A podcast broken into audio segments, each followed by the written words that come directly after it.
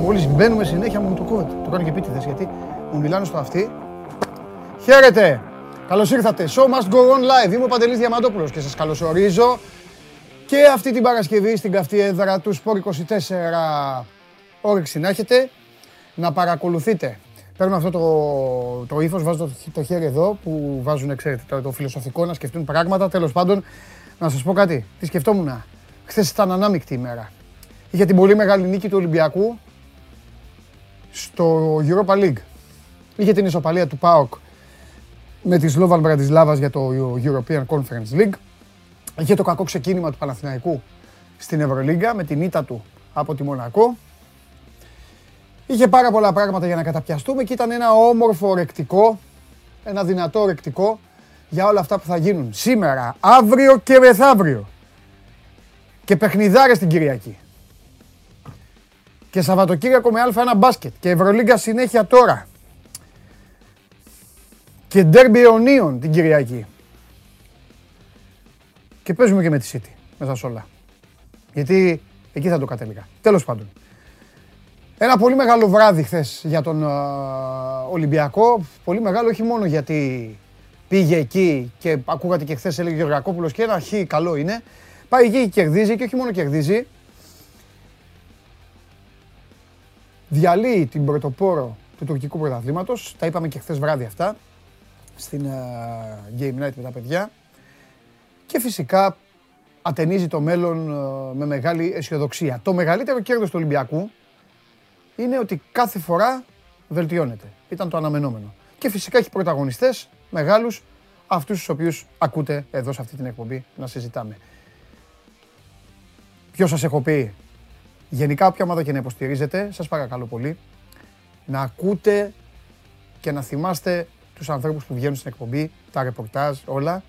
Αλλά κάντε μου μια χάρη, συγκρατήστε λίγο και αυτά που σας λέω εγώ. Η μεγαλύτερη μεταγραφή του Ολυμπιακού είναι το Τικίνιο.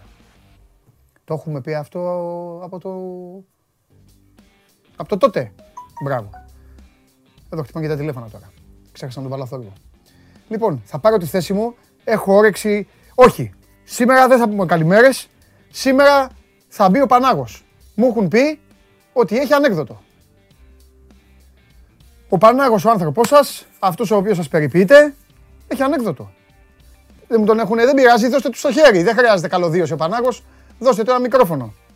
Να δούμε σήμερα, μαζευτείτε εσείς, να δούμε σήμερα αν θα καταφέρει να με κάνει να γελάσω. Τον περιμένω εδώ το Χριστάρα. Ξεκινήσουμε Παρασκευή όμορφη. Σήμερα έχουμε πολλά θέματα. Πάρα πολλά θέματα. Δεν χρειάζεται να σας πω, καταλαβαίνετε με αυτά που έχουν να γίνουν και με αυτά που έχουν γίνει. Η εκπομπή είναι πάμπλουτη. Δεν θα κάτσω εγώ να σας καλώ, ούτε να σας μαγνητίζω, ούτε να κάνω τον κράχτη. Ελάτε εδώ, δείτε μας και κάντε. Όποιος γουστάρει βλέπει, όποιος δεν βλέπει χάνει. Απλά είναι. Και ποιος είναι ο στόχος, είπαμε, να περνάω εγώ καλά. Έλα, κάτσω ακόμη, όρθιος θα κάτσω. Περιμένω τον Χριστάρα. Εσύ ετοίμασε πλάνο, σε παρακαλώ πολύ, κάμερα ένα και όλα αυτά. Εγώ από πάνω θα κάτσω. Ή μάλλον όχι, να σου πω κάτι. Θα κάτσω απέναντί του, σπάσε παράθυρο. Τι θες, σωζοντά. Θες με παράθυρα να κάτσω από πάνω του. Τι γουστάρεις. Ναι, άμα κάτσουμε με παράθυρο θα αποτρελαθεί όμως, ε. Ναι, θα αποτρελαθεί, ας θα κάτσω πάνω του. Καλά, μέχρι να μπει ο Πανάγος θα πω καμία καλή μέρα. Όχι, μπήκε. Χάσατε. Μεγάλε μου. Έλα εδώ, αγόρι μου. Έλα εδώ. Νόμιζες πήγες μέσα εκεί με τους φίλους σου στα YouTube και νόμιζες ότι θα... Καλημέρα, αγόρι μου, κάτσε εδώ. Πώς είμαστε. Ωραία. Πρώτα απ' όλα δώσε τα απειλητικά σου μηνύματα. Λοιπόν, ναι. Like, subscribe και προσοχή γιατί σήμερα... Όχι, έχεις νεύρα, ε. Όχι, είμαι καλά. Είμαι καλά, έχω κοιμηθεί. Έχω περάσει καλά το βράδυ μου. Έχω πολύ δυνατό ανέκδοτο. Αλλά θα με διώξει κατευθείαν. Έχεις περάσει το βράδυ σου καλά. Ναι. Μάλιστα. Okay. Mm-hmm. Πάμε! Λοιπόν, κοίτα, το στοίχημα του ότι θα σε διώξω κατευθείαν, να ξέρεις, 1-0-1 θα το παίζει πάντα. Okay. Οπότε μη σε νοιάζει, μην έχεις. Αρχικά να ξέρεις, μου λένε ότι μοιάζω σαν κριτικός, που είμαι με αυτές τις μαύρες μπλούζες. Αλλά άστο να λένε. Μπράβο, ναι. Σε ζηλεύουνε. Την επόμενη φορά θα φορέσω λίγο μοβ λιλά και τέτοια, έτσι λέω. Την επόμενη φορά. Λοιπόν. Πάμε. Θες να κάτσεις από εκεί, σε βλέπω. Όχι. Ωραία. Εκεί δεν βλέπεις. Ωραία. Λοιπόν. Γίνεται μια στούκα, δύο αμάξια. Σας ακούω. Είπε ότι έχει ύφος. Όχι, καθόλου. Γίνεται μια στούκα, βγαίνει ο ένας από το αμάξι και λέει: «Καλά ρε, με χτύπησες εσύ τελείως στραβός». Όχι, ψέματα, λάθος, το κοροϊδέψα. «Καλά ρε, Είσαι τελείως στραβός. Με χτύπησες. Του λέει, ναι ρε φίλε, τι είδες, σε πέτυχα. Και. Αυτό. Έχω άλλο ένα. Πες το. Λοιπόν. Σκάει ένας φορτηγάτζης μέσα σε έναν οίκο ανοχής. Μπαίνει μέσα και λέει, έχω ένα πενιντάρικο. Τι μπορείς να κάνεις με αυτό το πενιντάρικο? Σκάει το κορίτσι, ξανθήρι ψηλό, έτσι ωραίο ψηλό ρωσιδέιρος. Του λέει, μπορώ να κάνω τα πάντα, ό,τι θέλεις. Ωραία, αλλά μου βοηθήσεις να ξεφορτώσουμε το φορτηγό. Θα πάω να σβήσω σχολεία. Σηκωθήκε. Καλημέρα. Γεια σου, Χριστάρα.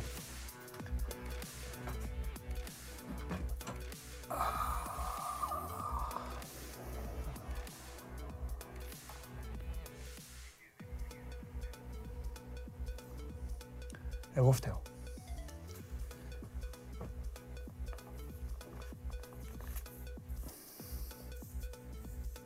Αυτόν τον βάζω να πει ανέκδοτο και μετά χρειάζομαι κανένα λεπτό για να συνέλθω. Μπαίνω με φόρα, μπαίνω δυναμικά. Τι είπε ρε πάλι αυτός? Φταίω, ναι Γιάννη μου, φταίω, έχεις δίκιο. Ο άλλος λέει δεν φτάνει που είμαι κρυωμένος, ακούω και αυτά. Παιδιά, δίκιο έχετε. Ρε το Χριστάρα, μας τρελάνε. Λοιπόν, στο πρώτο θα δω το βλέμμα μου, μετά θα πάω να δω, θα αντιδώ την εκπομπή. Μετά. Πρώτα απ' όλα το πρώτο δεν κατάλαβα ότι τελείωσε εγώ. Εσύ καταλάβατε ότι τελείωσε? Εγώ δεν κατάλαβα, περίμενα να συνεχίσει. Και σταματάει και λέει μετά έχω κι άλλο. Το πρώτο είναι σαν να μην υπόθηκε για μένα. Τέλος πάντων. Όποτε όμως ο Πανάγος θα λέει έχω ανέκδοτο, θα μπαίνει να λέει τέλος. Δεν με θέλω, δεν γουστάρω έτσι. Να παίζω με τα νεύρα μου. Παρακολουθείτε τη μοναδική καθημερινή αθλητική εκπομπή που καταπιάνεται με όλα, με τα πάντα, που προσπαθεί να προσεγγίσει την πραγματικότητα και μόνο αυτή, να πει την αλήθεια έτσι όπως είναι. Είτε αρέσει, είτε δεν αρέσει. Είμαστε στην Παρασκευή, είμαστε μπροστά σε όμορφα γεγονότα, είμαστε μπροστά σε πράγματα τα οποία παίζουν πολύ μεγάλο ρόλο για τη συνέχεια και δυστυχώς είμαστε και στη δύση αυτού του πακέτου υποχρεώσεων των σωματείων, καθότι πάλι έχουμε παρένθεση για εθνικές ομάδες. Τι να κάνουμε. Λοιπόν, πάμε σιγά σιγά λοιπόν να πούμε τα βασικά. Τι βλέπετε την εκπομπή στο κανάλι στο YouTube, ή μπαίνετε στο 24, σκρολάρετε, πηγαίνετε και λίγο πιο κάτω, γιατί μας την έχουν φάει την εκπομπή εκεί, οι καλονάδες και αυτοί ανεβάζουν την εκπομπή και την βάζουν, άμα θέλετε να κατεβείτε πρέπει να την βρείτε στη μέση της σελίδας. Την έχουν βάλει, βάζουν από πάνω άλλα πράγματα. Δεν πειράζει όμως, δεν μασάμε, είμαστε δυνατοί. Και εμείς συνεχίζουμε, επικοινωνείτε μέσω του YouTube που λέτε τώρα εδώ τα δικά σας, με βάση τους κανόνες του κύριου Πανάγου. Δηλαδή λέει και τέτοια ανέκδοτα, σας βάζει και χέρι, για να καταλάβετε που έχουμε μπλέξει. Γράφετε στο story που μπαίνει στο Instagram, στο προφίλ του Sport24. Ό,τι θέλετε, ερώτηση, τοποθέτηση και εγώ θα το δω και θα το μεταφέρω αν αξίζει εδώ και στους φίλους μας που βγαίνουν και μιλάνε. Ξέρω ότι περιμένετε πώς και πώς να πάμε στο Χαλιάπα για Άρη. Εγώ να δείτε πώς περιμένω. Πρώτα απ' όλα κύριε Περπερίδη, εμένα θα μου δίνεις το διαιτή του Άρη κάθε φορά. Δεν με νοιάζουν οι άλλοι. Θέλω το διαιτή του Άρη, να το ξέρω, να ξέρω ποιος σφυρίζει. Να το έχω πριν πει να με πιάνει εμένα στον ύπνο ο Μαντσεστεράκιας. Λοιπόν, μάλλον ο Γιουναϊτετάκιας, γιατί η Μάντσεστερ είναι και οι άλλοι. Και φυσικά, Γεωργακόπουλος Γουλής, για τα χθεσινά του Ολυμπιακού έχουμε να πούμε πράγματα και μαζί θα μιλήσουνε. Εκεί να φάνε τα μουστάκια τους, να το απολαύσετε. Όλα αυτά, σιγά. Κάποια στιγμή έχω κανονίσει, θα μπουκάρει κι ένας Κέσαρης για λίγο. Έτσι να πούμε για την Κυριακή. Και πάνω απ' όλα βέβαια Σάβας. Ή μάλλον αφήστε το Σάβα στην άκρη. Πάνω απ' όλα καταστροφέας. Ποιος τον πιάνει τον καταστροφέα? Με όλα αυτά που γίνονται. Σας είπα ότι μου στείλε μήνυμα. Μες τη νύχτα. Ο καταστροφέας και ο Τζιουμπάνογλου μου στέλνουνε. Όταν οι ομάδες τους κερδίζουνε. Λοιπόν. Χτυπάει λοιπόν, έγραφα εγώ παιδιά. Έτσι, έβλεπα το μάτς και τι ώρα έπαιζε ο Ολυμπιακός? 8 παρατέταρτο. Έτσι δεν είναι κύριε απ' έξω, το λέω και εσάς. 9 και 11 είχε τελειώσει ο αγώνας. Πείτε μου κάτι. 8 παρατέταρτο είναι ένας αγώνας. Όταν είναι 9 και 11, σε ποιο λεπτό είναι ο αγώνας? Το παιχνίδι σε ποιο λεπτό είναι όταν είναι 9 και 11? Στο 65, έτσι. Χωριανόπουλος. Άλωση. Μόνο Ολυμπιακός αυτά. Στο 65 του αγώνα. Λοιπόν, δεν το βαλαθόρυβο. Πήγα του στείλω και μήνυμα, κατά λάθος τώρα. Δεν παίζετε το καταστροφέα σας, λέω. Παιδιά! Παιδιά! Χωρίς άμυνα είναι. Ξεκινάμε! Γουστάρετε! Πάμε σε δημοψήφισμα. Ελάτε, τι ψηφίζουμε σήμερα, εντάξει. Κάτι μου μυρίζει η ντέρμπι. Βέβαια. Ποιο θα είναι το αποτέλεσμα? Νίκη Ολυμπιακού, νίκη Παναθηναϊκού ή ισοπαλία? Α, νίκη Ολυμπιακού, Β, νίκη Παναθηναϊκού, Γ, ισοπαλία. Sport24.gr, κάθετος vote. Οκ. Λοιπόν, ψηφίζετε. Τώρα δεν ξέρω αν θα ψηφίσετε επηρεασμένοι από τη χθεσινή εμφάνιση του Ολυμπιακού και τη χθεσινή του νίκη. Προτείνω να το δείτε καθαρά. Κάθε παιχνίδι είναι και μια διαφορετική ιστορία και να κρίνετε εσείς όπως το θεωρείτε. Εξάλλου, για να σας βοηθήσω, ξέρετε πάρα πολύ καλά ότι όταν έρχεται αυτό το συγκεκριμένο παιχνίδι, το μοναδικό για μένα ντέρμπι στην Ελλάδα, είναι άσχετο με το τι ισχύει για κάθε ομάδα. Άσχετο αν η μία ομάδα είναι καλά, αν η άλλη είναι χάλια, το έχουν δείξει αυτό κατά το παρελθόν όλες τους οι αναμετρήσεις. Δεν χρειάζεται να αρχίσουμε να λέμε ιστορίες τέτοιες, θα ανοιχτώσουμε, θα πρέπει να φάμε όλη την εκπομπή. Θα ξεκινήσω όμως με κάτι όχι αγωνιστικά ευχάριστο. Σας έχω πει ότι πλέον το μπάσκετ παίρνει τη θέση που του αξίζει. Έχουμε αργότερα, έχουμε και Καβαλιεράτο, να πούμε λίγο, να σκουπίσουμε την Ευρωλίγκα, την πρώτη αγωνιστική. Σήμερα είναι το παιχνίδι 9 η ώρα. Έχουμε να κάνουμε και live από εκεί με τον Καβαλιεράτο. Μέχος ο Καβαλιεράτος τώρα. Θα τα ψάλω όταν έρθει. Λοιπόν, έχουμε το Ολυμπιακός Μπασκόνια. Χθες όμως ο Παναθηναϊκός δικαίωσε τον Αλέξανδρο Τρίγκα. Το γιατί τον δικαίωσε θα το πει ο ίδιος. Με το ωραίο γαλάζιο μπλουζάκι του. Κάποια στιγμή λοιπόν κάνω zapping, γιατί έπρεπε, έβλεπα το ποδόσφαιρο για να γράψω και το site. Αλλά ξέρεις, κοίταγα ρε παιδί μου πόσο είναι, εξέλιξη και αυτά, εδώ κάνα καλάθι, ημίχρονο, όλα αυτά. Κάποια στιγμή λοιπόν είναι στο 33 και ο Παναθηναϊκός έχει βάλει 45 πόντους. Τι έγινε εκεί, τι είναι αυτό? Είναι αυτό που συζητούσαμε χθες. Ναι. Έλλειψη του θετικού ταλέντου. Ναι. Είναι το πιο απλό παράδειγμα, για να το έτσι συζητήσουμε. Ήταν εμφανής η αδυναμία του Παναθηναϊκού να δημιουργήσει, να εκτελέσει. Ειδικά από τη στιγμή που ο Κέντρικ Πέρι υπερενθουσιάστηκε, θα έλεγα, δεν ξέρω πώς μπορώ να το πούμε ακριβώς. Ναι. Μπήκε με τη λογική του να κάνω και λίγο κάτι παραπάνω από αυτό που πρέπει να κάνω για την ομάδα. Βγήκε εκτός ρυθμού από νωρίς, τελείωσε 0-10 σουτ. Ο Νέντοβιτς δεν είναι ακόμη σε αυτό το επίπεδο που πρέπει να είναι για να μπορέσει να προσφέρει στην ομάδα. Δεν είναι μόνο τα 0-7 σουτ, αυτό είναι το Έλασον. Είναι ότι φαινόταν ότι είναι μια ταχύτητα πίσω από τους υπόλοιπους. Υπήρχε πρόβλημα στο κομμάτι της ταχύτητας, πώς θα βγει από τα screen, πώς θα λειτουργήσει με την μπάλα στα χέρια. Και γι' αυτό κιόλας και τα 7 σουτ που πήρε ήταν έτσι κακά σουτ. Δεν ήταν σουτ τα οποία έχουμε συνηθίσει να βλέπουμε από τον ίδιο, δηλαδή ελεύθερα μετά από off-screen ή μετά από pick and roll να δημιουργήσει. Ναι. Και όταν ο Νέντοβιτς έχει 0 στα 7 σουτ, είναι πάρα πολύ δύσκολο για τον Παναθηναϊκό να απειλήσει οποιαδήποτε ομάδα, ακόμα και όταν αυτή είναι η Μονακό που είπαμε και χθες. Μπορεί να μην έχει τη φανέλα, την ιστορία, την παράδοση, το γήπεδο, τον κόσμο. Ναι. Αλλά καλός ή κακός είναι στο ίδιο επίπεδο με τον Παναθηναϊκό, αν όχι ένα κλικ καλύτερη από τον Παναθηναϊκό της φετινής αγωνιστικής περίοδου. Και μου αρέσει που όταν το είπες αυτό, υπέβαλα και ένσταση εγώ. Το σκέφτηκα.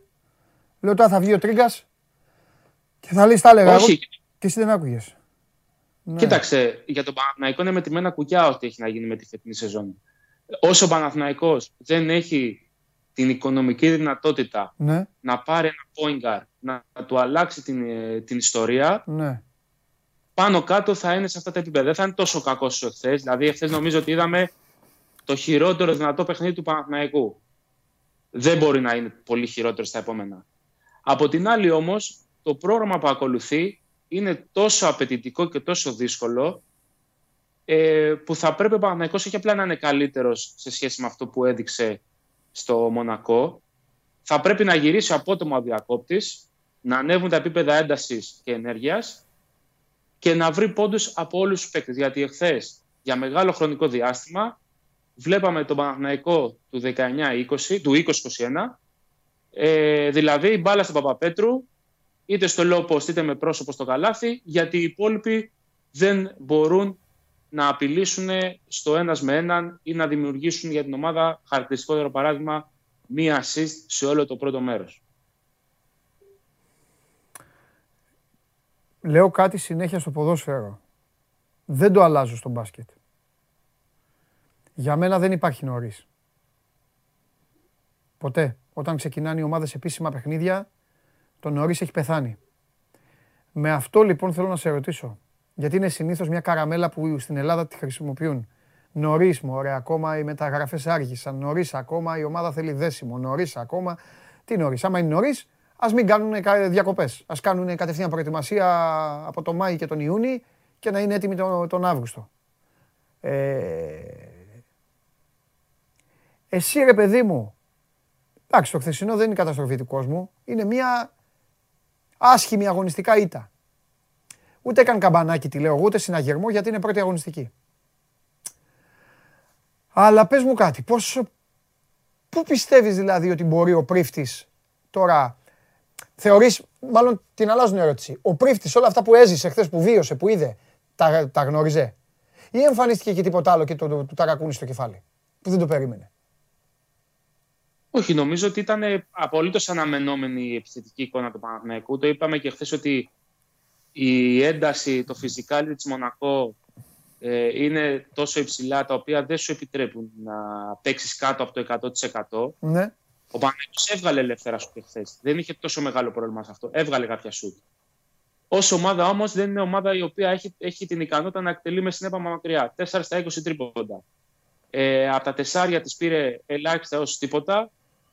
Από το βασικό, ουσιαστικά από τα βασικά της γκάρ, δηλαδή αυτή τη στιγμή επί της ουσίας ο Κέντρικ Πέρι και ο Νέντοβιτς είναι το βασικό 1 και το βασικό 2. Είχαν 0 στα 17. Από εκεί και πέρα, όταν αυτοί οι δύο παίκτες έχουν 0 στα 17, ο προπονητής δεν μπορεί να μπει να σουτάρει μόνος του. Σε ζητήματα τα οποία έχουν να κάνουν με τη φιλοσοφία του, κυρίως στην άμυνα και στο κομμάτι της προσπάθειας, ναι, ο Παναθηναϊκός ήταν συνεπής. Δηλαδή, πήρε περισσότερα rebound από τη Μονακό, ανανέωσε 17 κατοχές. Είχε μόνο 8 λάθη σε πρεμιέρα Ευρωλίγκας. Από την άλλη όμως... Αυτά όμως και μόνο είναι... έτσι όπως τα είπες, δείχνουν ακόμη περισσότερο, ξέρεις, τη γύμνια στην απειλή, τη γύμνια στην ποιότητα. Μα αυτό είναι. Γιατί όταν κάνεις τόσο καλά τα χαμαλίκια, όλα αυτά, κατάλαβες τι εννοώ χαμαλίκια, να πάρεις το επιθετικό rebound, να πας στο, να παίξεις την άμυνα, να μην κάνεις λάθη, να έχεις τη συγκέντρωση. Οπότε δεν υπάρχει ποιότητα για να κάνεις αυτά τα που θέλει το επίπεδο, που θέλει το επίπεδο της Ευρωλίγκας. Τέλος πάντων. Μα αυτός ζητούσαμε και αυτό. Ναι. Γι' αυτό είναι σημαντικό για τον Παναθηναϊκό. Ναι. Point guard που θα αποκτηθεί, όποτε αποκτηθεί, ναι, να μην είναι μια λύση επίπεδου TJ Bray, δηλαδή συμπληρωματικός, να παίζει 10-12 λεπτά, να δίνει ανάσες. Πρέπει να αποκτηθεί ένας παίκτης, αν υπάρχουν οικονομικές δυνατότητες, γιατί καλά τα συζητάμε. Αλλά... είναι τα μουστοκούλουρα. Βέβαια, τα μπικικίνια. Ναι, έχεις δίκιο. Αυτά παίζουν ρόλο. Σωστά. Αν η διοίκηση ξέρει ότι μπορώ να δώσω ένα χι ποσό και αυτό το ποσό δεν μπορώ να βρω κάποιον να μου αλλάξει ζωή, να μην το δώσω καθόλου. Συμφωνώ. Να προχωρήσει λίγο η σεζόν. Ναι. Να πάει ο Νοέμβρης, ο Δεκέμβρης και να πάρω εκεί παίκτη με καλύτερη τιμή. Ναι. Σε αυτό το Παναθηναϊκό πάντως, ακόμα και ένας παίκτης σαν το Βέστερμαν, ας πούμε, ναι, θα είναι πολυτέλεια. Ναι. Δεν συζητάω για κάτι καλύτερο. Αλέξανδρε, για... ναι. Αλέξανδρε, στον Παναθηναϊκό, μήπως δεν είναι απαραίτητα κακό? Μήπως, ρε παιδί μου, με απόλυτο ρεαλισμό, κι ας είναι κόντρα στα θέλω του κόσμου και στα όσα έχει ζήσει ο κόσμος και στις μνήμες όλων και δημοσιογράφων και κόσμου, μήπως έχουν καταλάβει, έχουν συμβιβαστεί με το ότι η Ευρωλίγκα θα είναι μια όμορφη περιπέτεια, αλλά χωρίς στόχο. χωρίς πρέπει. Ούτε την οκτάδα. Δηλαδή ο Ολυμπιακός την έχει την οκτάδα, ρε παιδί μου, στο μάτι. Καταλαβες τι λέω. Την έχει. Δηλαδή βλέπεις, χθες βγήκε εδώ ο Λούκα Ζωντανό, το λένε όλοι. Σου λένε ο στόχος μας είναι στην Ευρωλίγκα να κάνουμε πορεία και να πάμε στους 8 και βλέπουμε μετά. Στον Παναθηναϊκό μήπως έχουν κατασταλάξει στο ότι άσε να το ταξιδέψουμε στην Ευρωλίγκα, ό,τι γίνει, ό,τι γίνει και όλα για όλα στο πρωτάθλημα. Δεν είναι έτσι, γιατί ωραία, η Ευρωλίγκα μπορεί να σου δημιουργήσει τέτοιες πληγές, ναι, που να μην μπορείς μετά να τις γιατρέψεις, ναι, μέχρι να φτάσεις στο Μάιο. Ναι. Δηλαδή, αν ο Παναθηναϊκός μπει στη διαδικασία να σκέφτεται ότι εντάξει μωρέ, για την Ευρωλίγκα είμαστε σε αυτό το επίπεδο, ναι, έχει χάσει το παιχνίδι. Ναι, αλλά αυτό είναι τέτοιες... Αφού αυτή τη στιγμή αυτό έδειξε χθες, αυτό λέω. Τι να κάνει, εσύ το είπες, δηλαδή εγώ το είπα, εγώ χθες ίσα ίσα είπα τα αντίθετα, αλλά... Ρε παιδί μου, αν ο Παναθηναϊκός έχει 5-15 κάποια στιγμή. Λέμε τώρα, λέω εγώ ένα κακό σενάριο, πολύ κακό το λέω, επίτηδες το λέω, για να βοηθήσω και τον κόσμο. Είναι 5-15. Δηλαδή, τι, θα έχει τόσο μεγάλο, πιστεύεις θα είναι τόσο μεγάλη πληγή και δεν θα μπορεί να αφοσιωθεί στο πρωτάθλημα, να το διεκδικήσει με τον Ολυμπιακό, γιατί διότι θα πάνε στο τέλος τώρα, αφού ξανασμίξανε. Μα ούτως ή άλλως το πρωτάθλημα είναι υπόθεση Μαΐου, δεν είναι υπόθεση ούτε Οκτωβρίου-Νοεμβρίου. Δηλαδή, να συζητάμε τώρα. Ναι. Μπορεί ο Παναθηναϊκός να φτάσει και ο Ολυμπιακός ακόμα, ναι, το Μάρτιο, ναι, και να πει: έχω 200.000 στην άκρη, ναι, παίρνω ένα παίχτη ένα μήνα με 200.000 ευρώ, mm-hmm, και μου αλλάζει όλη τη ζωή. Ναι. Δεν μπορεί ο Παναθηναϊκός να κοιτάει τόσο μακριά, να μάθω τους παίκτες να αντέχουν την πίεση στην Ευρωλίγκα για να αντεκδικήσει το πρωτάθλημα. Ο Παναθηναϊκός είναι υποχρεωμένος, ναι, και επί τη στιγμή που θα έχει και κόσμο φέτος στο ΆΚΑ. Okay.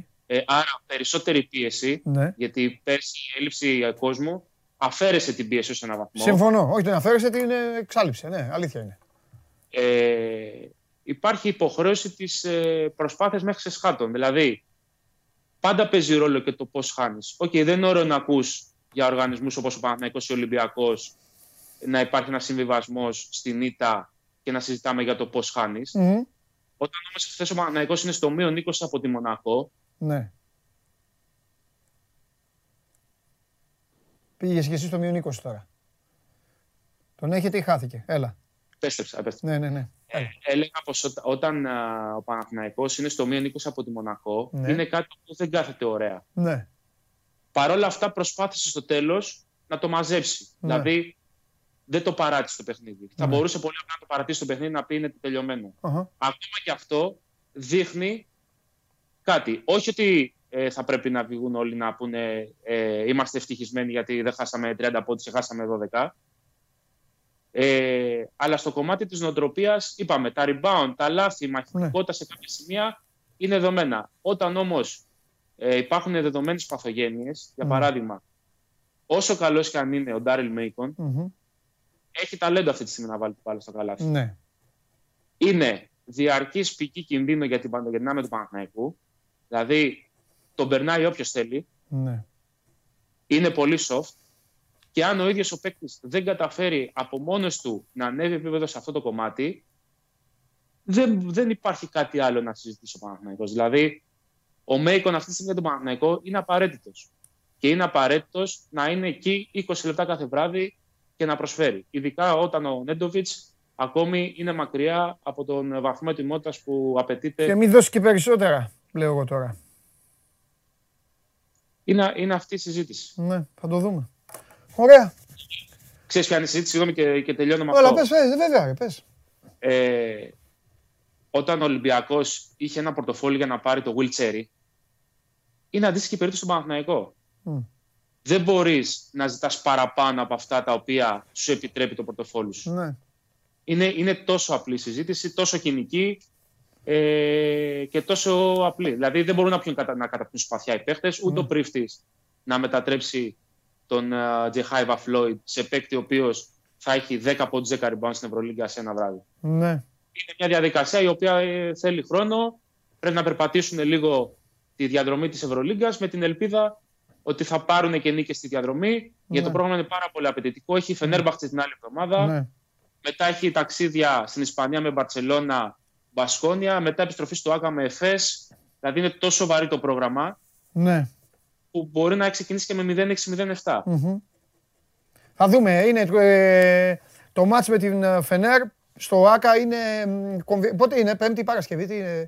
την Πέμπτη, ναι, Πέμπτες. Παρασκευή, ο Ολυμπιακός παίζει με τη Ρεάλ. Πέμπτες, ναι, είδα το πρόγραμμα. Ο Παναθηναϊκός παίζει πολλές Πέμπτες και ο Ολυμπιακός πολλές Παρασκευές. Ωραία. Θα σε δούμε εκεί live με το Σκουντί. Μετά θα φτιάξουμε εδώ κάνουμε την ομάδα. Να δούμε μετά το μάτς με τη Φενέρ. Θα τα πούμε όμως. Θα τα πούμε. Έχουμε μέχρι τότε και μέχρι εκείνο το παιχνίδι έχουμε να τα πούμε. Έλα, φιλιά, Αλέξη. Τα λέμε.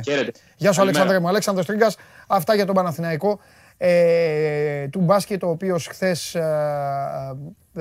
πέρασε και δεν ακούμπησε. Αφήστε το. Δεν χρειάζεται. Πέρασε και δεν ακούμπησε από το πριγκιπάτο. Αυτή είναι η ουσία. Αυτή είναι η πραγματικότητα. Και όλα τα άλλα είναι θέματα τα οποία θα πρέπει να τα βρουν εντός αποδυτηρίων. Είναι η έναρξη της Ευρωλίγκας, είναι μια διοργάνωση η οποία δεν αστιεύεται. Το ξέρετε πάρα πολύ καλά εσείς, όποια ομάδα και να υποστηρίζετε.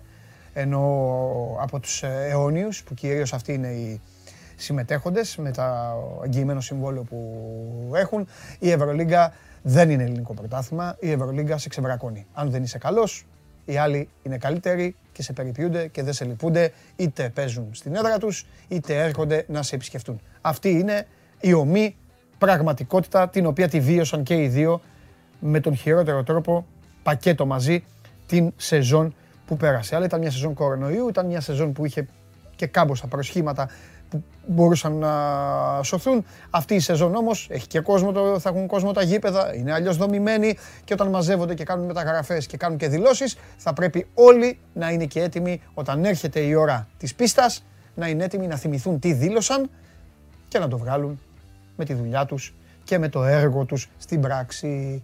Έτσι είναι. Και μετά από τον Αλέξανδρο Τρίγκα, ήρθε η ώρα που λατρεύω. Πάμε στην επανομή.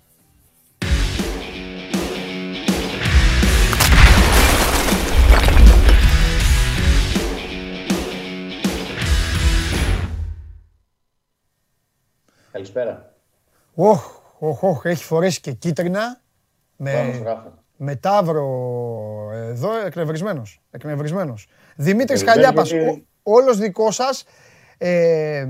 Από την προεδρία της Super League, ο κύριος Μπουτσικάρης παραιτήθηκε, όπως με ενημερώνει τώρα ο Γιώργος Περπερίδης. Θα μάθουμε λεπτομέρειες στην συνέχεια. Πώς είναι η ομάδα εν ώψη του αγώνα με τον Απόλλωνα. Ο Άρης, ο οποίος μετά τις Δευτέρες και τις Παρασκευές θα παίξει Σάββατο. Να δούμε πότε θα παίξει Κυριακή ο Άρης.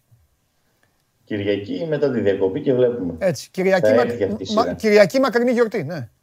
Αρχικά είμαι εκνευρισμένος γιατί δεν έχουν βγει διαιτητές ακόμη. Κι εγώ. Αυτό λέει Σταύρο. Κι εγώ.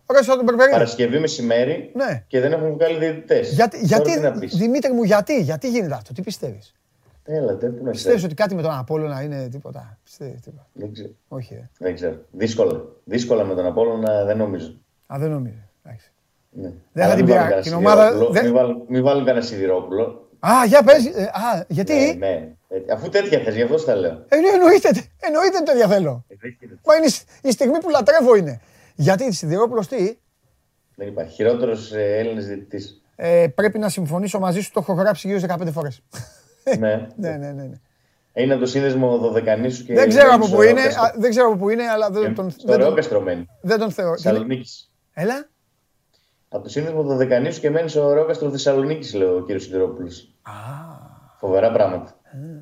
Ναι, οπότε περίμενε τώρα. Περίμενε. Αν πέσει τώρα δηλαδή ο Σιδηρόπουλος στο Άρης Απόλλωνας. Καλά, εντάξει, δεν θα τα μπορεί να. Μαύρα, αλλά... Περίμενε. Μπορούν να πούν οι άνθρωποι δηλαδή του Απόλλωνα έπεσε διαιτητής που μένει στο Σιδηρόκαστρο. Ναι, μπορούν. Στο Ωραιόκαστρο, ναι. Είναι στο Ωραιόκαστρο, συγγνώμη. Μπορούν να το πούνε. Εντάξει.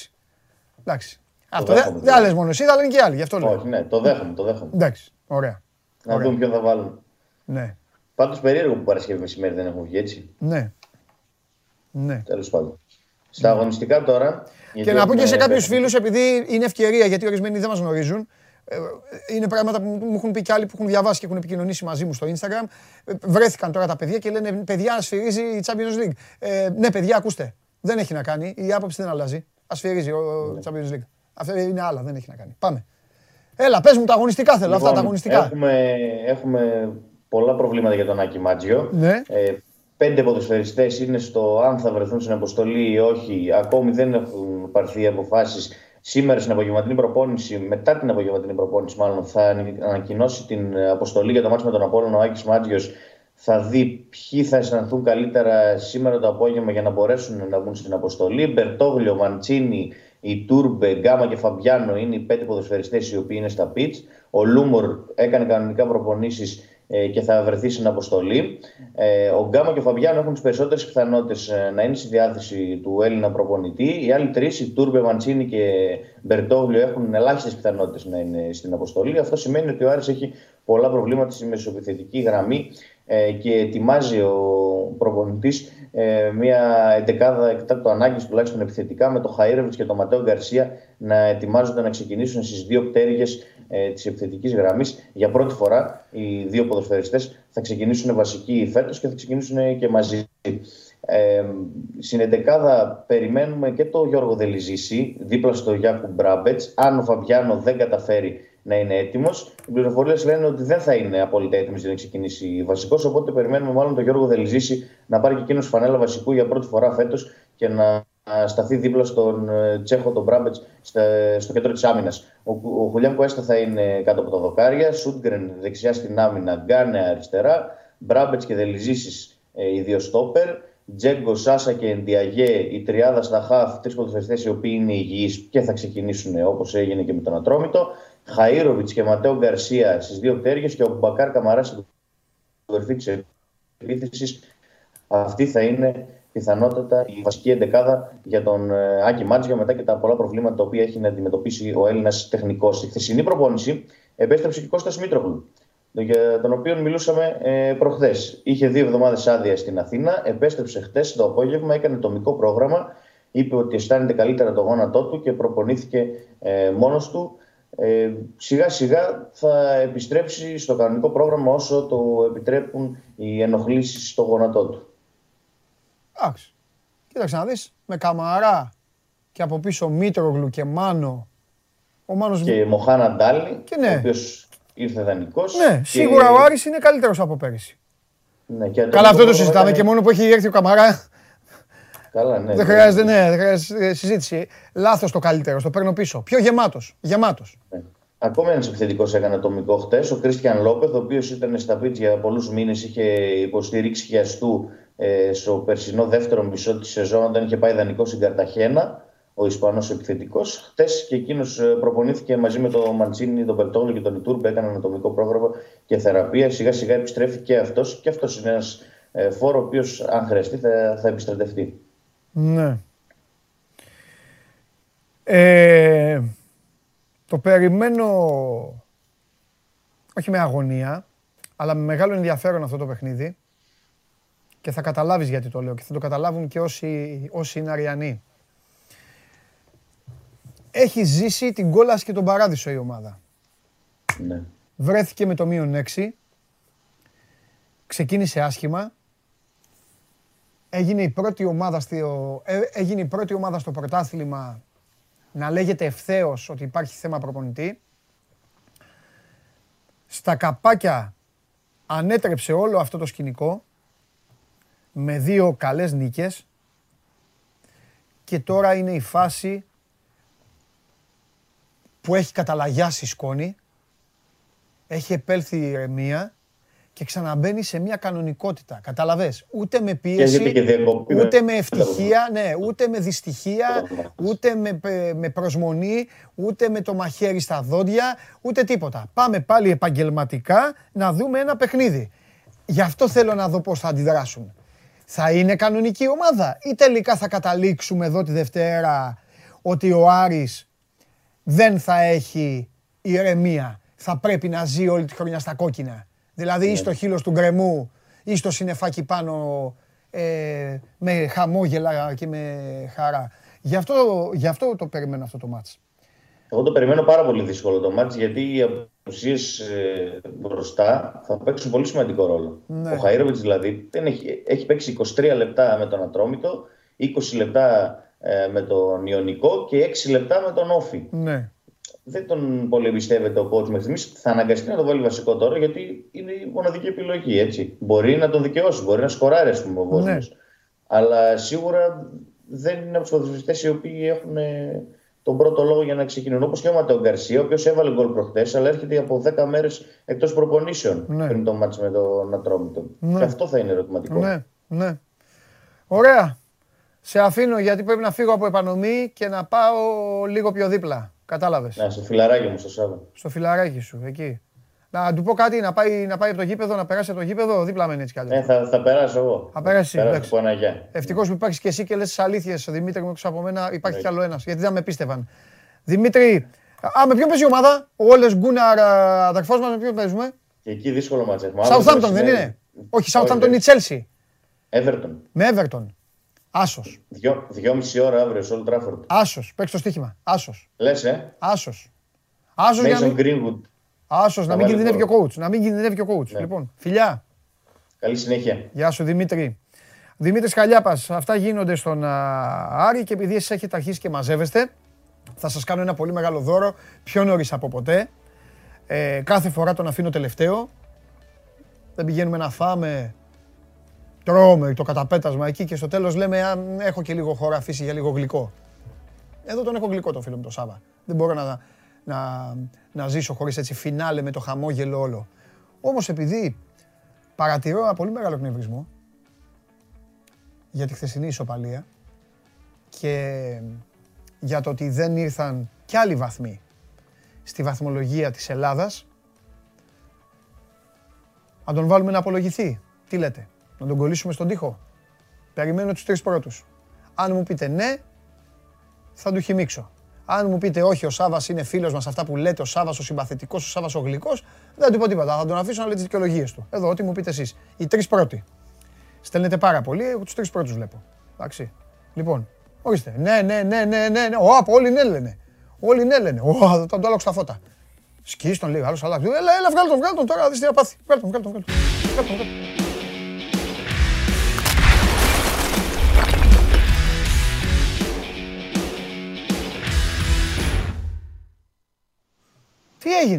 Τι έγινε ρε μεγάλε, διάβασα που έγραψες τα μαγικά του Λουτσέσκου. Ο Λουτσέσκου φταίει, δεν τρέπεσαι. Ο Λουτσέσκου φταίει.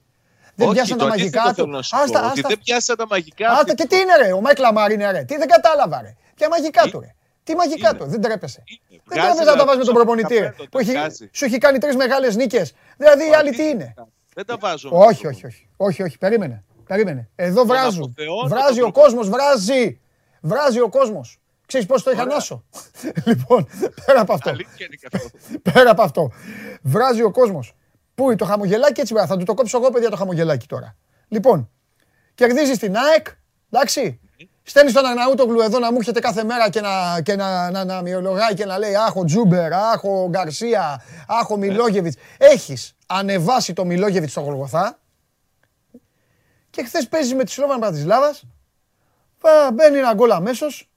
Λέει όλος ο κόσμος, 3 στην Κωνσταντινούπολη Ολυμπιακός, θα ρίξει και 3 ο ΠΑΟΚ, άντε να μαζέψουμε και πόσους τέτοιους. Να πάμε 16η, 15η, όχι την παιδιά, τέλος πάντων, εγώ έχω πει που θα καταλήξουμε. Τι έγινε ρε μεγάλε μετά, τώρα που θα το ρίξουμε. Σε αυτά που άκουγα χθες, για να μην πάρω φόρα, γιατί το χειρότερο πράγμα στο ποδόσφαιρο είναι ότι πλην του κόσμου, δεν μιλάω για κόσμο, μιλάω για επαγγελματίες και καλά. Ναι. Έχουν άποψη όλοι, ακόμη και αυτοί που δεν έχουν πατημένο κουτάκι, δεν έχουν κλωτσίσει. Χθες τι άκουγα, ο Λουτσέσκου που δεν έβαλε τον Μπίσεσβαρ, που δεν. Δηλαδή. Όχι, δεν ισχύει αυτό. Μπράβο. Ο ΠΑΟΚ έχασε τη δυνατότητα για να. Σήμερα είσαι εκνευρισμένος, κουνιούνται όλα. Μ' αρέσει αυτό. Όχι, εγώ τα κουνάω, προσπαθώ να κεντράρω και δεν μπορώ. Η καρέκλα φταίει, κάτσε να. Άντε, να. Κέντραρα. Επιτέλους, φάνηκε και κάτι στο σπίτι. Τι είναι αυτό, βιτρινάκι, τι είναι αυτό, Βιβλιοθήκη. Τι έχεις εκεί την ιστορία του ΠΑΟΚ? Όχι, δεν έχω. Έχω πολλά βιβλία λογοτεχνικά όμως. Θες να δεις βιβλία? Θα σου τα στείλω φωτογραφία. Και όλα διαβασμένα, έτσι. Όχι για. Όλα διαβασμένα. Όλα. Βέβαια, ρε φίλε. Εσύ μας έχεις ευτυλίσει, ρε φίλε. Λοιπόν, να σου πω τώρα για το τι έγινε χθες. Μάλιστα. ο Λουτσέσκου μια χαρά το πήγε το πράγμα. Ο Λουτσέσκου έβαλε τον Εσίτη και ο Εσίτης στο δεύτερο ημίχρονο ήταν ο κορυφαίος του παίκτης. Ο Λουτσέσκου ξέρει ότι το ρόστερ του πιέζεται και έκανε αλλαγές που ήταν απαιτούμενες. Μοίρασε το χρόνο ανάμεσα σε Κούρτιτς και Σβάμπ. Έβαλε στο δεύτερο ημίχρονο το Βιερίνια, μήπως και μπορέσει να πάρει το παιχνίδι. Έβαλε στο παιχνίδι τον Μπίσεσβαρ, που ήταν σκασμένος και χρειαζόταν ανάγκες στο τελευταίο κομμάτι του παιχνιδιού μαζί με τον Κωνσταντέλια. Ναι. Ο Λουτσέσκου μια χαρά το πήγε το παιχνίδι. Ο ΠΑΟΚ δεν μπόρεσε να κερδίσει χθες το παιχνίδι με τη Σλόβαν Μπραντισλάβα. Συγγνώμη, χάνω και τα Σλόβαν. Γιατί πολύ απλά δεν μπόρεσε να κρατήσει αυτό το προβάδισμα που πήρε από τον γκολ του Ακπομ. Ναι. Το κράτησε μόνο 5 λεπτά. Γιατί? Αν μπορούσε να το διαχειρίστηκε σωστά. Γιατί έτρεχαν οι Σλοβάκοι, έτρεχε και ο ΠΑΟΚ. Δεν είχε λόγο εκεί να τρέχει. Ο ΠΑΟΚ έπρεπε να κρατήσει πάση θυσία όσο μπορούσε περισσότερο το προβάδισμα. Γιατί η Σλόβαν ήξερε ότι αν δεν πάρει κάτι στο χθεσινό παιχνίδι στην Τούμπα, ναι, θα αποχαιρετούσε όποιες ελπίδες μπορεί να έχει για πρόκληση στην επόμενη φάση. Και τώρα, αν η Σλόβαν κερδίσει. Κερδίσει δύο φορές αυτούς. Τώρα ο ΠΑΟΚ έπλεξε. Γεια σου. Έπλεξε όχι γιατί τι θα κάνει η Σλόβαν. Ο ΠΑΟΚ έπλεξε γιατί έχει την Κοπεχάγη σε δύο παιχνίδια. Ναι. Και για να έχει πιθανότητες και ελπίδες για την πρώτη θέση που τέθηκε ως στόχος από τον Λουτσέσκου πριν από το παιχνίδι, ναι, θα πρέπει να πάρει τουλάχιστον 4 βαθμούς. Στα δύο παιχνίδια με τους Δανούς. Ναι. Πρώτη στην Κοπεχάγη και μετά στη Θεσσαλονίκη. Εντάξει, νομίζω ότι δεν χάθηκε η υπόθεση πρόκριση. Καλά, δεν σε καμία περίπτωση δεν έχει χαθεί. Δεν είπε κανείς τέτοιο πράγμα. Απλά θα μπορούσε να κάνει πολύ πιο εύκολη τη ζωή του στον όμιλο. Δεν είπε κανείς τέτοιο πράγμα, αλλά κακά τα ψέματα είναι μια γκέλα στον όμιλο αυτή. Είναι γκέλα. Είναι. Και θα μπορούσε, σου λέω, να κάνει τη ζωή του πάρα πολύ εύκολη. Να πάει να παίζει για δύο αποτελέσματα στην Κοπεχάγη και να περιμένει τους Δανούς στην Τούμπα για να τους κερδίσει και να ανέβει στην πρώτη θέση. Επίσης, δεν χρειάζεται να φορτώνετε παιχνίδια, να φορτώνετε 90 λεπτά οι παίκτες. Θα έρθει ο Νοέμβρης, ο οποίος είναι για τις ελληνικές ομάδες κακός μήνας. Αυτό το 10 Νοέμβρη, 10 Δεκέμβρη έχει πολύ μεγάλα παιχνίδια μέσα για όλες τις ομάδες. Και επίσης, ο Λουτσέσκου είχε ένα συγκεκριμένο πλάνο, νομίζω, ναι, το οποίο στην πραγματικότητα ήταν και ως ένα βαθμό αναγκαστικό. Είχε μέχρι την πρώτη διακοπή το πλάνο να βάλει τους παίκτες που πήρε από μεταγραφή από νωρίς. Ναι. Αυτούς που πήρε και δεν έχει τον Ολιβέιρα. Στη δεύτερη διακοπή του πρωταθλήματος είχε σκοπό να βάλει τους παίκτες που πήρε στο τέλος της μεταγραφικής περίοδου. Ναι. Τον Ακπομ, τον Μίτριτσα, ναι, τον Σίτκλεϊ, ναι, να ενσωματώσει ακόμη καλύτερα και αυτούς τους πρώτους που ήρθαν στην ομάδα. Ναι. Αναγκαστικά όμως τα πράγματα πήγαν πολύ διαφορετικά γιατί προέκυψαν οι τραυματισμοί. Ο ΠΑΟΚ σε κάθε παιχνίδι έχανε και ένα παίκτη. Ναι. Χθες κάποια στιγμή έφυγε ο Αγκούστο και όλοι λέγανε ότι είναι ο επόμενος που... Ναι. Που θα φύγει με τραυματισμό. Τελικά δεν έχει τίποτα ο Αγκούστο. Πάντως να σου πω είναι νορμάλ η πορεία του ΠΑΟΚ μέχρι τώρα. Να σου πω πάντως και μια σκληρή αλήθεια. Ναι. Σκληρή υπέρ του coach. Για άλλη μια φορά θα σταθώ υπέρ του coach. Ότι? Το διπλό στο Γεντικουλέ είναι. Και εγώ έτσι πιστεύω. Με διπλό στο Γεντικουλέ, καλές διακοπές. Καλό 15η μέρο. Στο Γεντικουλέ. Απλά το χθεσινό τον στέλνει ίσως τον στείλει σε τελικό στην Μπραντισλάβα. Όπου δεν αποκλείται να κερδίσει εκεί. Δεν έχει σημασία το χθεσινό με το τι μπορεί να γίνει εκεί. Αυτό μόνο.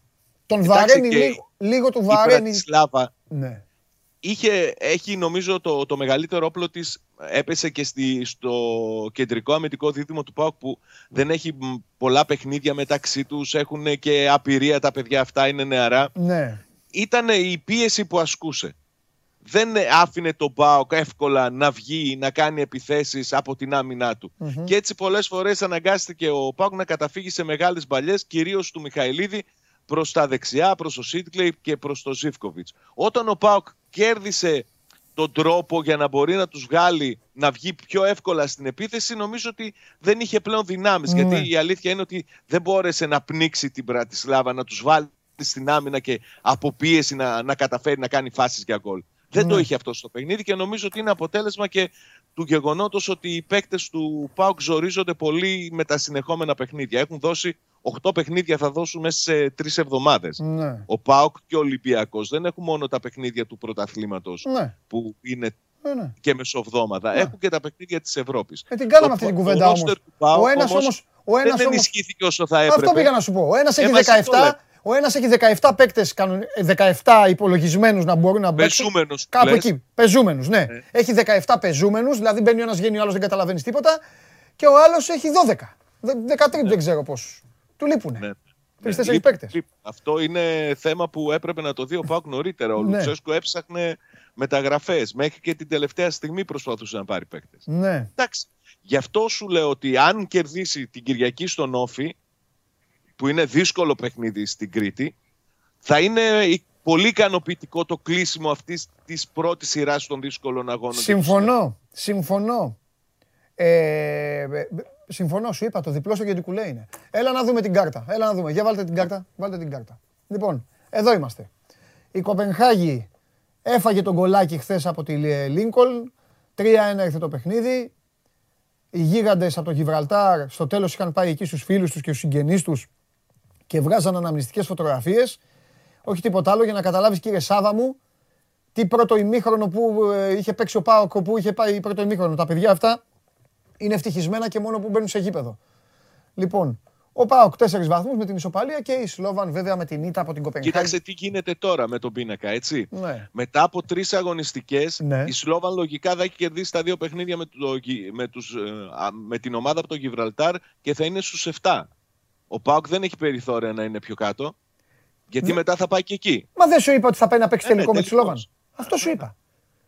Αυτό σου είπα. Ότι αν με την Κοπενχάγη κάνει μία ήττα και μία ισοπαλία, δυσκολεύει πολύ. Πάει για τελικό με τη Σλόβαν.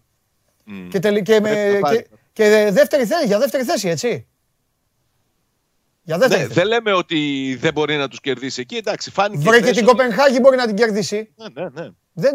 Δεν είναι. Μαζί τα λέμε.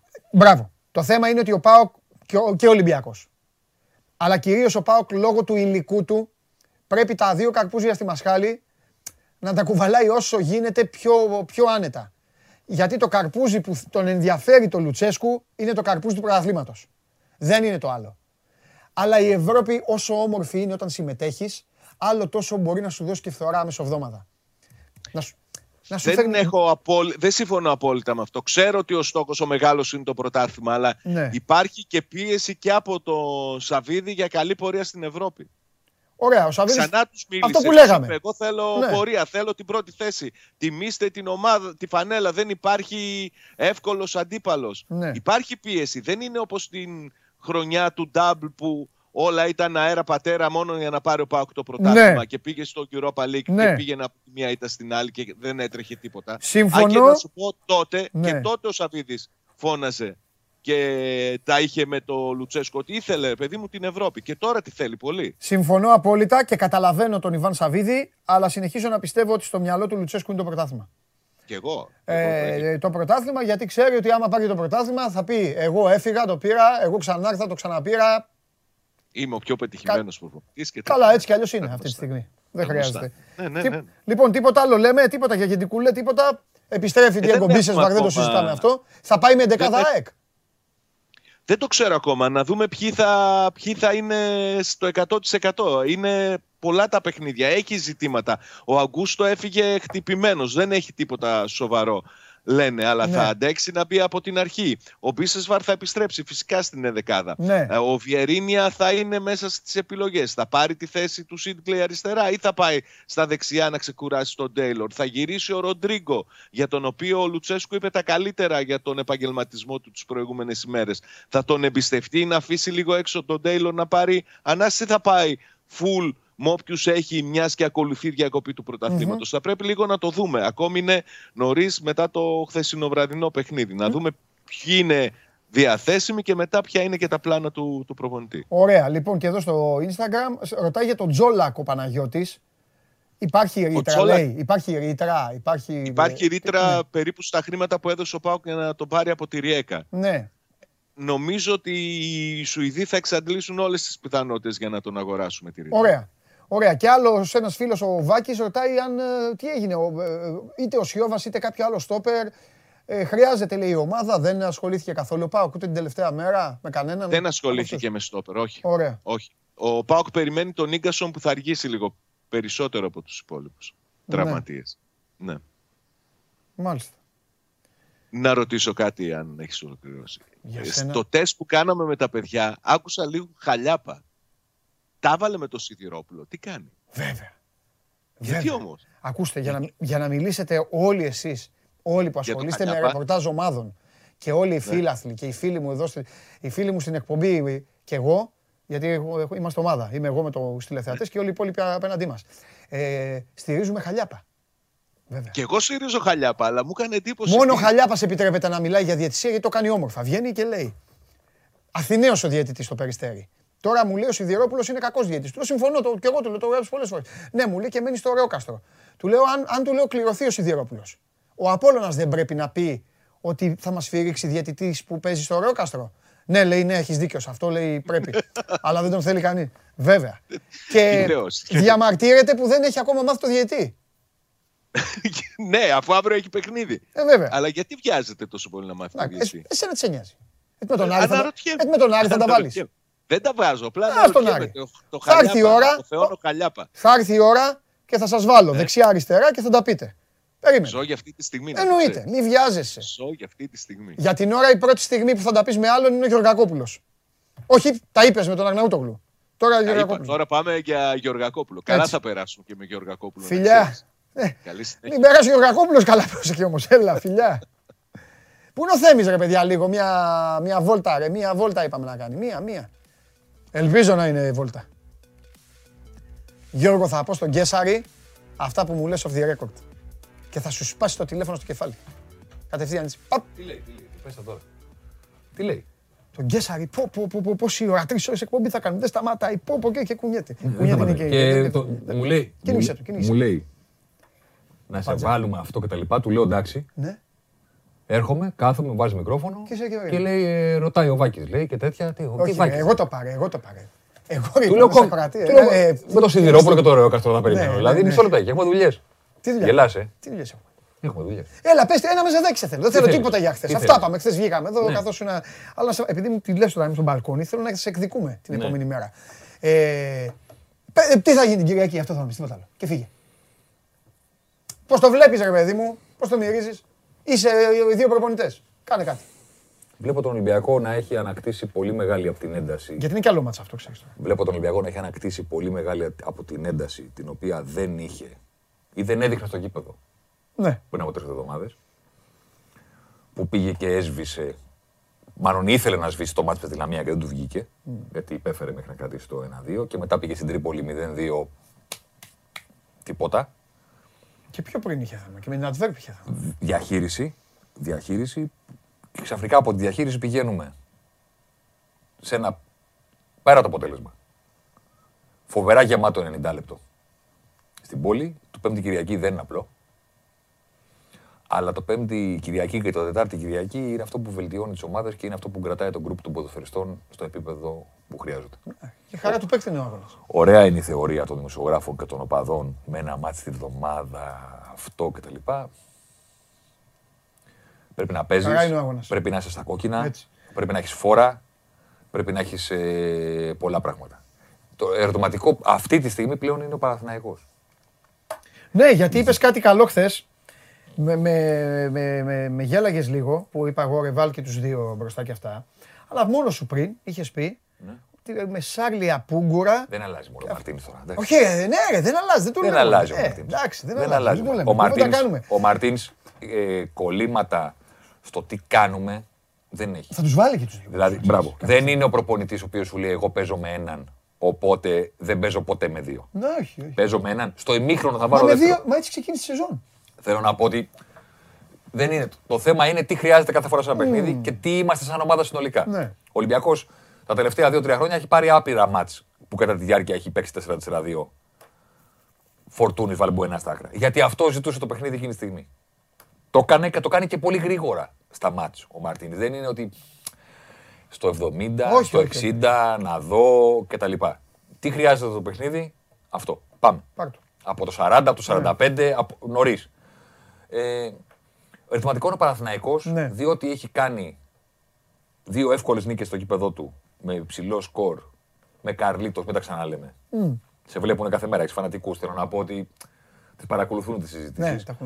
Έχει κάνει δύο πολύ προβληματικά παιχνίδια εκτός έδρας, όμως ήταν προβληματικά σε ίδιες συνθήκες. Δηλαδή, ο Παναθηναϊκός στην πραγματικότητα δεν έπαιξε ποτέ εκτός έδρας σε ίσα μέτρα. Έφαγε δύο φορές τον γκολ νωρίς. Κατευθείαν. Και μετά του πάνε οι αντίπαλοι, είναι εντάξει. Είμαστε ο Άρης, δεν μπορείτε να κάνεις φάση. Είμαστε ο Παζιάννα, δεν μπορείτε να κάνεις φάση. Και δεν έκανε. Τώρα. Ναι, αυτό ο Ολυμπιακός μπορεί να το πει ακόμη πιο πολύ όμως. Σίγουρα. Αλλά ο Ολυμπιακός δεν είναι και ομάδα που αν βάλει ένα γκολ θα κάνει Άρη μετά. Όχι. Θα παίξει. Ναι. Δεν θα κάνει Άρη ο Ολυμπιακός. Ναι, αλλά δεν θα κάνει Άρη ούτε Γιάννενα. Αλλά και ο Παναθηναϊκός, άλλο να του βάλουν γκολ νωρίς. Ναι. Τα Γιάννενα και ας κάνουν το βάλει ο Ολυμπιακός. Σίγουρα. Απλώς ο Ολυμπιακός θα συνεχίσει να παίζει. Ναι, αυτό λέω. Δεν θα πει 1-0, θα λήξει 1-0. Ναι. Θα πει πάμε. Ναι. Αυτή τη στιγμή ο Ολυμπιακός είναι καλά. Αυτή τη στιγμή ο Μασούρας βρήκε επιτέλους τη σφραγίδα την οποία αξίζει εδώ και πάρα πολύ καιρό. Αλλά τι να κάνουμε. Κάποια πράγματα στη ζωή πρέπει να τα. Δεν ξέρω. Έτσι λειτουργεί η φάση. Να βάλεις μια σφραγίδα. Τη βρήκε στην πόλη. Την βρήκε και στα προηγούμενα παιχνίδια. Έχει τρομερή ψυχολογία τώρα. Την βρήκε στα προηγούμενα παιχνίδια στην άποψή μου. Γιατί οι επιθετικοί του Ολυμπιακού γκολ δεν είχαν μέχρι να έχει να παίζει ο Μασούρας. Ούτε με τον Ατρόμητο το σκόραραν, ούτε στη Λαμία σκόραραν. Σισέ, Μπουχαλάκης, Καλώδιο και τέτοια. Ναι. Εντάξει. Να πω στον κόσμο αυτό που συζητάγαμε οι δυο μας χθες, στους πρωινούς, ότι Τικίνιο θα κάνει καλό στον Λαραμπή. Ναι. Το να έχει τις ανάσεις του, το να είναι φρέσκος, το να έχει το κίνητρο, ο ανταγωνισμός μεταξύ των δύο, φτιάχνει ομάδες και φτιάχνει και συγκροτήματα. Λένε ο Μακάρτνεϊ, κύριε Περβερίδη, αυτά. Λένε ο Μακάρτνεϊ, τέτοια, Μικ Τζάγκερ, Κιθ Ρίτσαρντς κτλ. Αγαπημένοι είμαστε, συμπαίκτες είμαστε, αλλά θέλουμε και το μεταξύ μας. Καλό θα κάνεις στον Αραμπί. Ερωτηματικό ο Παναθηναϊκός. Η έντασή του, η προσέγγιση του. Εγώ συμφωνώ με κάτι που είπε ο Τσάλι την προηγούμενη εβδομάδα που κάναμε μια κουβέντα, ότι τα καλά μάτς του Παναθηναϊκού στο Φάληρο, ειδικά στο καινούριο Καραϊσκάκη, είναι αυτά τα οποία έπαιξε. Αλήθεια. Δεν είναι αυτά τα οποία. Πήγε να κλέψει. Είναι αυτά τα οποία έπαιξε. Χρόνο. Έπαιξε. Ναι.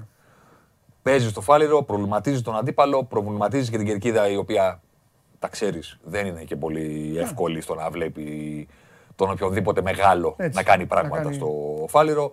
Ακόμα και τη χρονιά, την πρώτη χρονιά που ο Ολυμπιακός δεν πήρε το πρωτάθλημα, 2 χρόνια δεν το πήρε, την πρώτη του χρονιά, γιατί δεν το πήρε, γιατί η ΑΕΚ αποφάσισε να παίξει όταν έμεινε πίσω στο σκορ. Βέβαια αυτό καλή συνταγή δεν είναι. Θέλω να πω ότι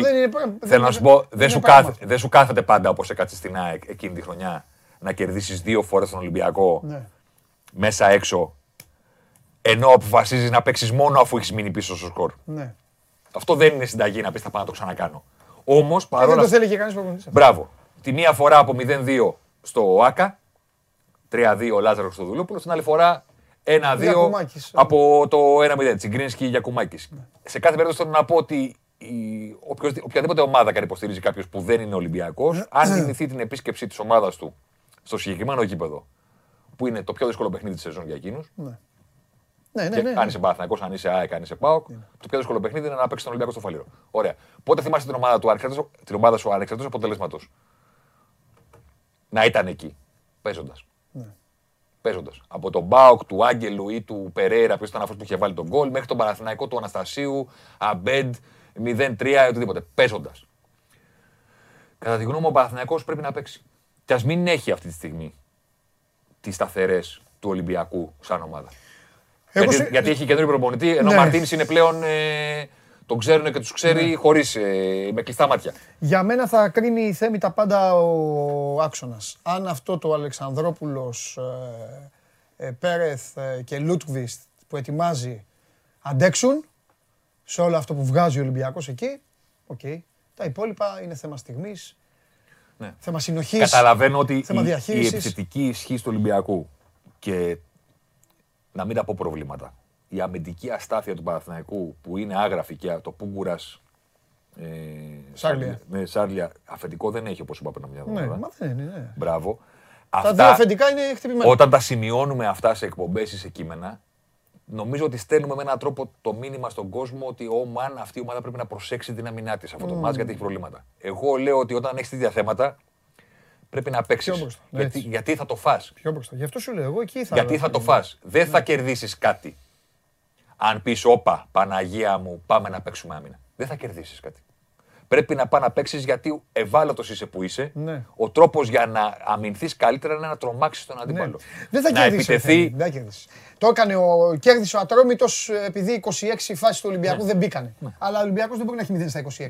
Συμφωνώ. Κάθε μέρα. Ο τρόπος είναι να τρομάξεις τον αντίπαλο και να τον αναγκάσεις. Πρώτον να τον πληγώσεις, να βάλεις εσύ ένα γκολ. Ναι. Πώς θα πάρεις από τον Καραϊσκάκη. Και να του κουδουνίσεις και το κεφάλι λίγο. Μπράβο, και δεύτερον να τον αναγκάσεις να επιτεθεί με λιγότερο. Ναι. Γιατί όπα, λίγο πιο πίσω, γιατί ο Καρλίτος. Γιατί αυτή είναι τα κλειδιά για μένα. Πέρα από τους μέσους, που πολύ σωστά έβαλε το παιχνίδι, στη μάχη του κέντρου τι θα κάνουμε. Εκεί βέβαια ο Ολυμπιακός. Δεν θα πω έχει καλύτερους παίκτες, δεν είναι αυτό το πρόβλημα για μένα. Το πρόβλημα είναι καλύτερη ομάδα. Έχει καλύτερες λειτουργίες. Ναι, γνωρίζονται και καλύτερα. Σε αυτά που κάνεις στο κέντρο. Είναι πιο σύγχρονη η ομάδα, έχει πολλά πράγματα. Δηλαδή, πιέζουμε τον Διαμαντόπουλο στην πρώτη πάσα, πηγαίνει ο Διαμαντόπουλος λίγο στο πλάι, τραβάει μαζί του τον παίχτη, κατεβαίνει ο Κέσαρης, παίρνει την μπάλα αυτός. Είναι καλύτερος Ολυμπιακός σε αυτά τα πράγματα στο γήπεδο. Όπως είναι καλύτερος για να κάνει αυτό το πρώτο μήχρονο στην πόλη, που ήταν οι τέσσερις του. Πιο κοντά από ποτέ, τέσσερις αμυντικοί του Ολυμπιακού στην πόλη, ήταν πιο κοντά από. Ενώ στο πλάτος του γηπέδου ήταν πιο στενή από ποτέ. Το πίσω με την υπάρχουν και ένα στα άκρα. Ποια και ένα στα άκρα. Οι τοποθετήσεις που έχει κάνει ο Μασούρας είναι βγαλμένες από κομπιούτερ. Στο πώς, χωρίς να παίζει εκείνος δεξιμπάκ, στην πραγματικότητα ήταν ο Μπάρ, ήταν πολύ μέσα. Στην πραγματικότητα δεν πέρασε ποτέ η μπάλα από εκεί, γιατί ο Μασούρας με τις τοποθετήσεις του... σωστά, ναι. Ήτανε φοβερό. Σε αυτά ο Ολυμπιακός είναι πολύ καλύτερη ομάδα από τους υπόλοιπους στο ελληνικό πρωτάθλημα, χωρίς να συζητάμε αν ο Διαμαντόπουλος είναι καλύτερος από τον Κέσσαρη. Δεν είναι καλύτερος επειδή ο Εμβιλά είναι παιχτάρα. Είναι καλύτερος γιατί ξέρουν για να τα κάνουν. Για τη λειτουργία την όλη. Τα ξέρουν να το κάνουν καλύτερα. Ναι. Είναι ο άξονας που είπες του Παναθηναϊκού. Κλειδί, αλλά Βιτάλ, Καρλίτος και ποιος ήταν ο τρίτος. Αν δεν παίξετε, αν δεν τους φοβήσετε, αν δεν τους κρατήσετε, αν δεν τους τρομοκρατήσετε, Παναθηναϊκός δεν έχει τύχη. Ποιος θα είναι, ο Παλάσιος θα είναι. Παλάσιος. Όχι λες. Ντεμπούτο βασικός στο Φάληρο. Γιατί όχι μόνο. Δεν κουνιέται. Κουνιέται.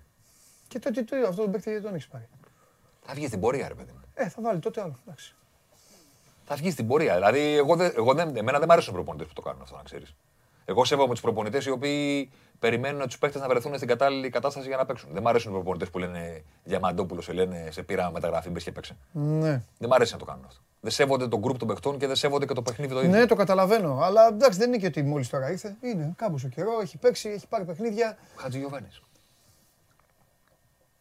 Χατζηγιοβάνης και να πάρει ο Βιτάλ από την άλλη και Χατζηγιοβάνης. Παλάσιος, Βιτάλ, Καρλίτος. Αυτή είναι.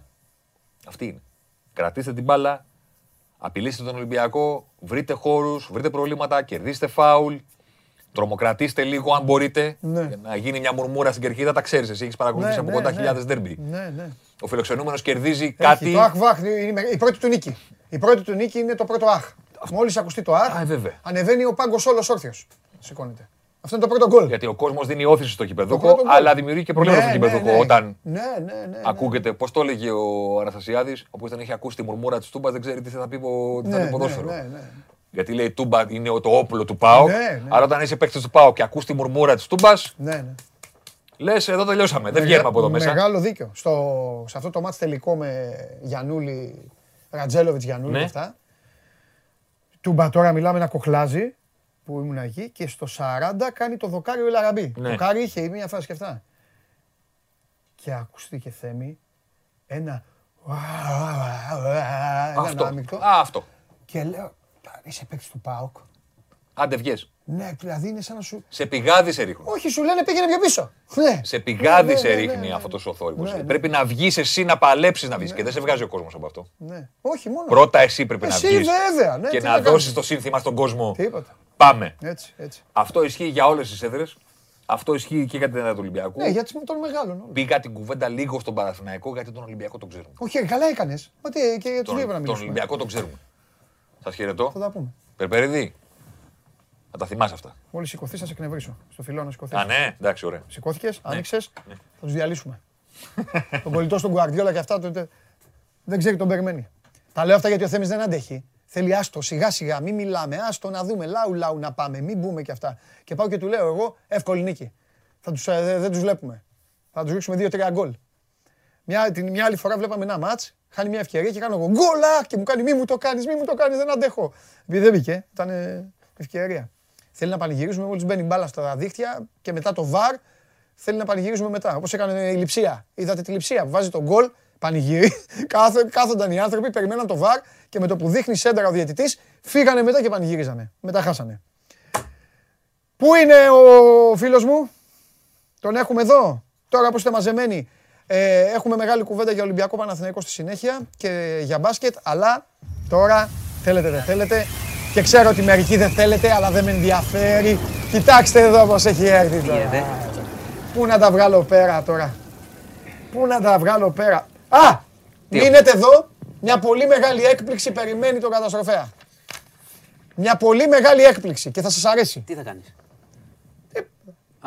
Θες να πω, λέω στον κόσμο ότι σε περιμένει μια μεγάλη έκπληξη. Εντάξει. Λοιπόν, πες πρώτα απ' όλα αυτά που πρέπει να πεις, όχι αυτά που θέλεις να πεις. Α, ωραία. Σου έχω και πόλ, σου έχω ό,τι θέλεις. Έχεις πόλ. Ναι. Έχουν πολλά. 9 και 11, σε αποθέωσα. 9 και 11 λέω, είναι ο πρώτος που μίλησε για άλωση, στο 66ο λεπτό της άμετρησης. Ναι, σου είχα στείλει ένα μήνυμα. Λοιπόν, πάμε, είναι δύσκολη μέρα για την Τουρκία σήμερα, γιατί... Γενικά δύσκολη, θα πάμε. Ναι. Και χθες ήταν δύσκολη. Και χθες, συνεχίζεται. Αφού αυτά θες να σου πω. Όχι, συνεχίζεται. Αφού γελάς, σαν τον Τζιομπάνογλου είσαι. Ο Τζιομπάνογλου της Δευτέρας. Ο Τζιομπάνογλου είχε φτάσει εδώ το γέλιο. Τώρα τα ίδια. Λοιπόν, είχαμε, θυμάσαι την ελληνογαλλική συμφωνία. Φρεγάτες κτλ. Συνεργασία. Σε περίπτωση απειλής κτλ. Βγήκε σήμερα το Υπουργείο Εξωτερικών της Τουρκίας. Τους έχει πειράξει μάλλον. Δεν ξέρω, είναι σε εκνευρισμό γενικά αυτές τις δύο μέρες. Οπότε βγήκε και μια ανακοίνωση που λένε ουσιαστικά είναι απειλές για την Ελλάδα. Άμα το διαβάσεις, το διαβάσουν και οι φίλοι προσεκτικά. Λένε οι κινήσεις της Ελλάδος, μαξιμαλιστικά όνειρα, κενά όνειρα κτλ. Ότι προκαλεί προβλήματα, ότι νομίζουμε εμείς ότι θα την απομονώσουμε την Τουρκία. Και ότι γενικά η Τουρκία λέει στην ανακοίνωση θα υπερασπιστεί εντός εισαγωγικών, λέω εγώ, τα δικαιώματά της σε Αιγαίο, Ανατολική Μεσόγειο και στην Κύπρο. Μάλιστα. Οπότε βγήκανε επιθετικά, άργησαν λίγο, αλλά βγήκανε. Είναι σε εκνευρισμό. Παρόλα αυτά και παρόλο ότι κάνουν παραβιάσεις, αρχίζουν πάλι οι διερευνητικές επαφές, να το πω, 6 Οκτωβρίου ξανά θα συναντηθούν αντιπροσωπείες στην Άγκυρα. Για να θα πάμε στην Άγκυρα. Τι κομμωδία είναι αυτή, φίλε? Στο ξαναβήγει την άλλη. Δεν γίνεται όμως. Ψεύτω τσαμπουκάδες τη μία μέρα, την άλλη αγκαλίτσες. Πάντα μιλάς όμως. Πάντα μιλάς. Εντάξει, δεν είναι, εντάξει. Αλλά σου λέω ότι τυχαίνει την ίδια ώρα. Ναι, έχεις δίκιο. Τώρα που είστε και χιλιάδες άνθρωποι μέσα, πείτε μου κάτι, άμα διαφωνείτε με μένα. Κανονικά δεν θα έπρεπε όπως κάθονται στο τραπέζι να πούνε ρε εσύ τι τέτοιες κάνουμε, αυτό τι είναι, τι γίνεται αυτό. Ήταν λογική αντίδραση, θα υπήρχε αντίδραση στην Τουρκία και εκνευρισμός κιόλας για την συμφωνία με τους Γάλλους. Και για τα όπλα και για όσα υπόθηκαν περί υποστήριξης. Είναι λογικό ότι θα ερχόταν. Τώρα το ότι ήρθε και μια μέρα μετά τη Φενέρ, εντάξει, είναι χρονικά. Δεν μπορώ, χρονικά, εντάξει. Άλλο, συνεχίζεται αυτή η ιστορία με τα επεισόδια στη Θεσσαλονίκη. Πάλι με ακροδεξιούς μαθητές στην πλειοψηφία τους. Τώρα ήταν στο επάλευός μου, είχαμε οδοφράγματα, πέτρες σε αστυνομικούς, φωτιές, προσαγωγές, συνεχίζεται. Προχθές ήταν στο ΕΠΑΛ στη Σταυρούπολη, οπότε κάτι γίνεται τώρα. Ναι. Συνεχίζεται το πανηγύρι, ελπίζω να μην έχουμε χειρότερα. Κάθε μέρα έχουμε αυτό το πράγμα τώρα με τα ΕΠΑΛ. Και σου ξαναλέω, επειδή μπήκαμε και στον Οκτώβριο, καλό μήνα κιόλας. Καλό μήνα. Πλησιάζει και ο ένας χρόνος από την καταδίκη της Χρυσής Αυγής. Δεν πρέπει να είναι τυχαία αυτά. Δηλαδή τα υποκινούν και για αυτό το λόγο. Ότι έρχεται αυτή η ιστορία. Γιατί υπάρχει μια αλληλουχία. Απ' την άλλη πλευρά. Επέτειος είναι. Είναι σημαντική επέτειος. Σου λέω τώρα, αυτοί κινούνται, προσπαθούν να δείξουν πιθανότατα ότι είμαστε εδώ, έχουμε δυνάμεις. Όχι, επέτειος για αυτούς εννοώ είναι και κάνουν αυτά. Όχι, αλλά προσπαθούν. Όχι, συμβολικά είναι πιθανό να προσπαθούν να δείξουν ότι παιδιά εδώ είμαστε, δεν τελειώσαμε, μπήκαν φυλακοί κτλ. Σου ξαναλέω. Εντάξει. Το θέμα είναι εδώ αυτό το πράγμα τώρα έτσι όπως πάει, μην έχουμε τίποτα άλλα. Προφυλακισμούς, χτυπήματα, τραυματισμούς. Καλά, δεν το συζητάμε. Και λοιπά. Γιατί ξέρεις πώς γίνονται αυτά.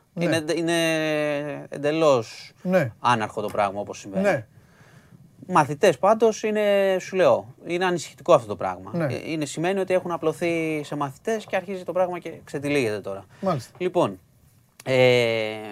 άλλα σημαντικά, φυσικό αέριο να πω, ο κόσμος, υπάρχει ανησυχία για τις τιμές που οφείλεται και σε διεθνείς παράγοντες, δηλαδή στο ποιοι καταναλώνουν, στους αγωγούς, υπάρχει ολόκληρο παιχνίδι γεωπολιτικό με τη Ρωσία και τη Γερμανία κτλ. Αλλά στο τέλος φτάνει στις τσέπες μας αυτό. Ναι. Θα υπάρξει, θα απασχολήσει και το Eurogroup την άλλη εβδομάδα. Ο κόσμος, τώρα το λέω γιατί θα αρχίσουν τα κρύα. Φυσικό αέριο, θα βάζουν πολυκατοικίες, ναι, θα αρχίζουν οι τσακωμοί, τα κοινόχρηστα κτλ. Ναι. Οι τιμές είναι πάρα πολύ αυξημένες. Μάλιστα. Είναι πάρα πολύ αυξημένες και είναι ανησυχητικό αυτό. Ελπίζω να δώσουν μια λύση και η κυβέρνηση να πάρει και κάποια μέτρα υποστηρικτικά, ναι, για τα νοικοκυριά. Έχει, ναι, πει ότι έχει φτιάξει αυτό το ταμείο, ελπίζω να το κάνουν γρήγορα. Ναι. Γιατί όπως ξέρεις δεν είναι τώρα να πληρώσουν 20% πάνω τις τιμές. Mm-hmm. Θα είναι πάρα πολύ ζώρικος ο χειμώνας. Mm-hmm. Λοιπόν, τώρα κορονοϊός, ναι, γιατί δεν είπαμε κάτι. Έχουμε στο κόκκινο με μέτρα, mini lockdown.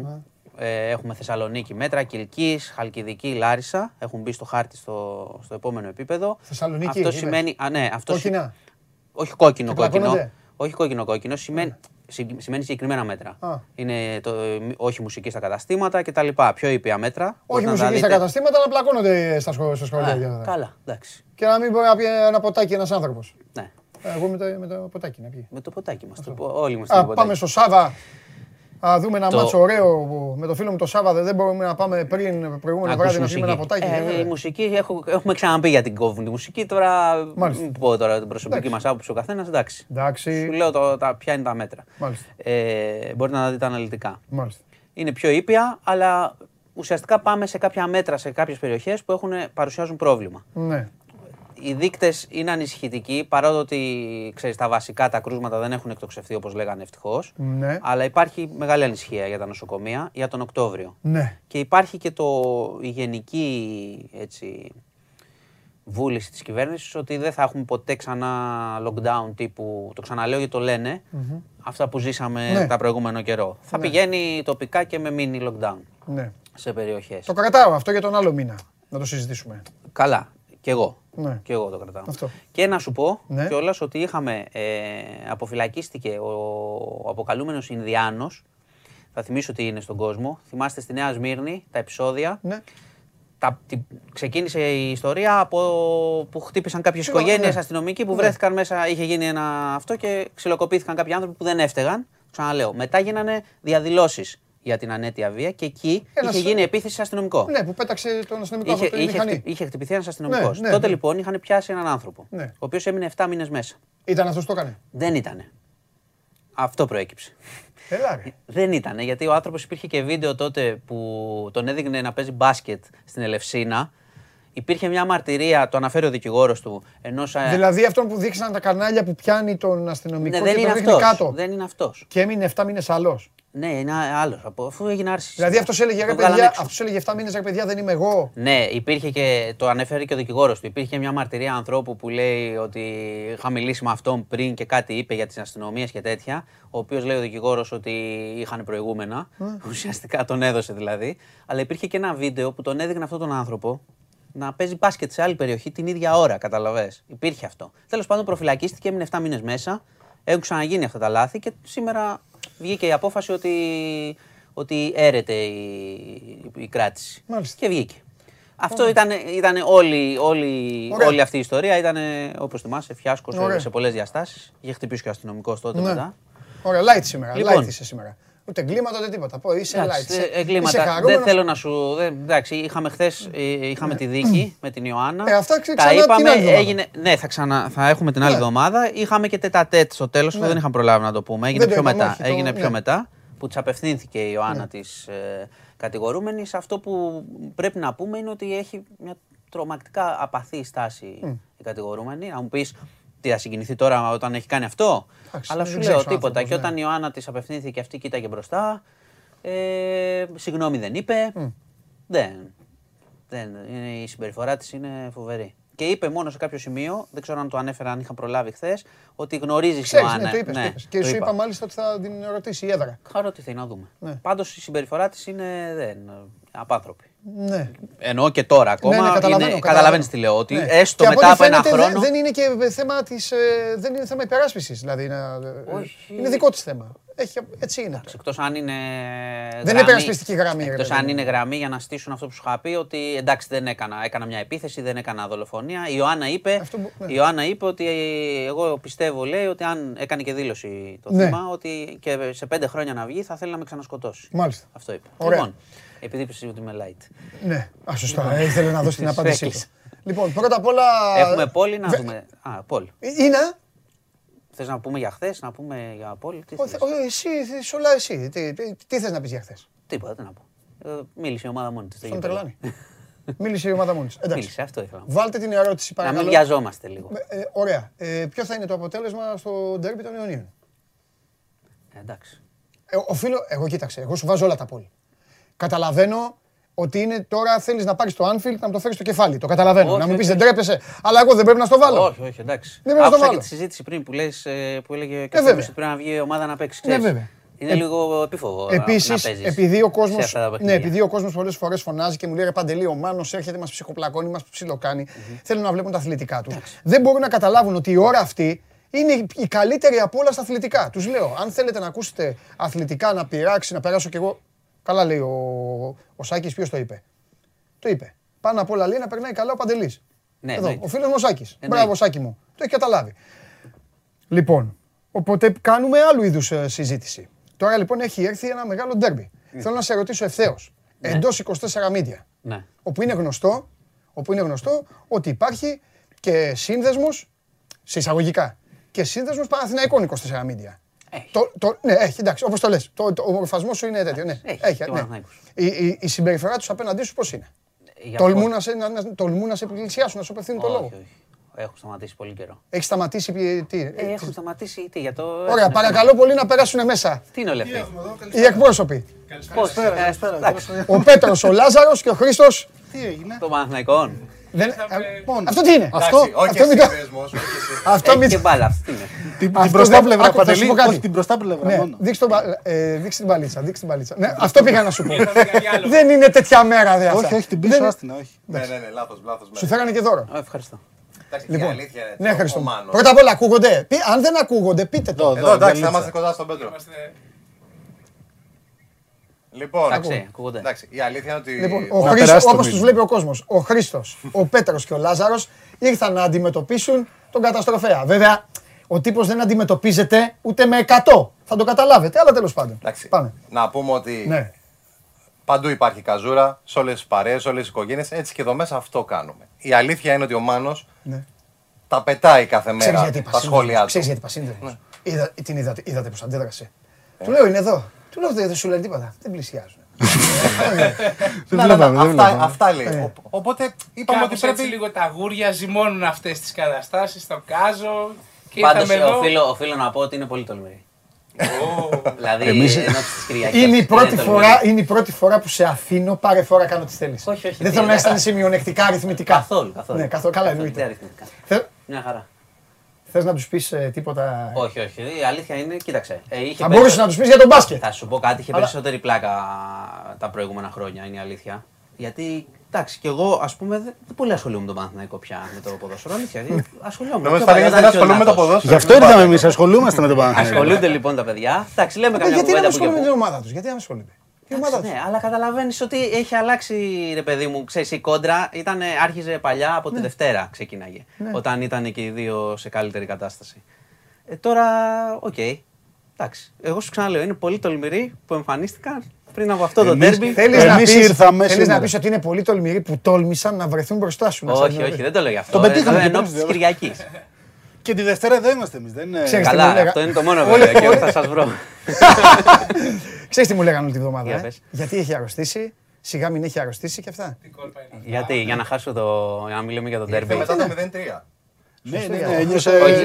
Ήρθα και χθες, εν όψη του 0-3. Πριν τα ευρωπαϊκά μάτια που ήταν κάτι τέτοιο. Λοιπόν, θέλω να τους πεις πού βλέπεις να καταλήγει ο Παναθηναϊκός φέτος. Πες το, όταν το ξέρουν. Γιατί να μας πει ο Μάνος που... γιατί δεν θέλουν τα παιδιά που... Εσύ τι πρέπει, ποιος θα σου πει. Ο Γιωβάνοβιτς. Που ελπίζουν. Άμα θες αλήθειες, μόνο από το Μάνο Μπάτζη μάθεις. Ακούμε το Μάνο 300 Show Must Go On τώρα να λέει, να πετάει, να από εδώ, από εκεί. Στους διαδρόμους. Περνάει από το γραφείο, λέει καλημέρα, ξέρω εγώ, λέει το θέμα που θέλει να συζητήσουμε. Πριν κλείσει την πόρτα θα την πετάξει. Πάντα. Κλείνει την πόρτα και το χάνει ξαφνικά και λες που είναι. Και το ίδιο κάνει. Και επίσης να πω κάτι. Αρρωσταίνει ο Μάνος.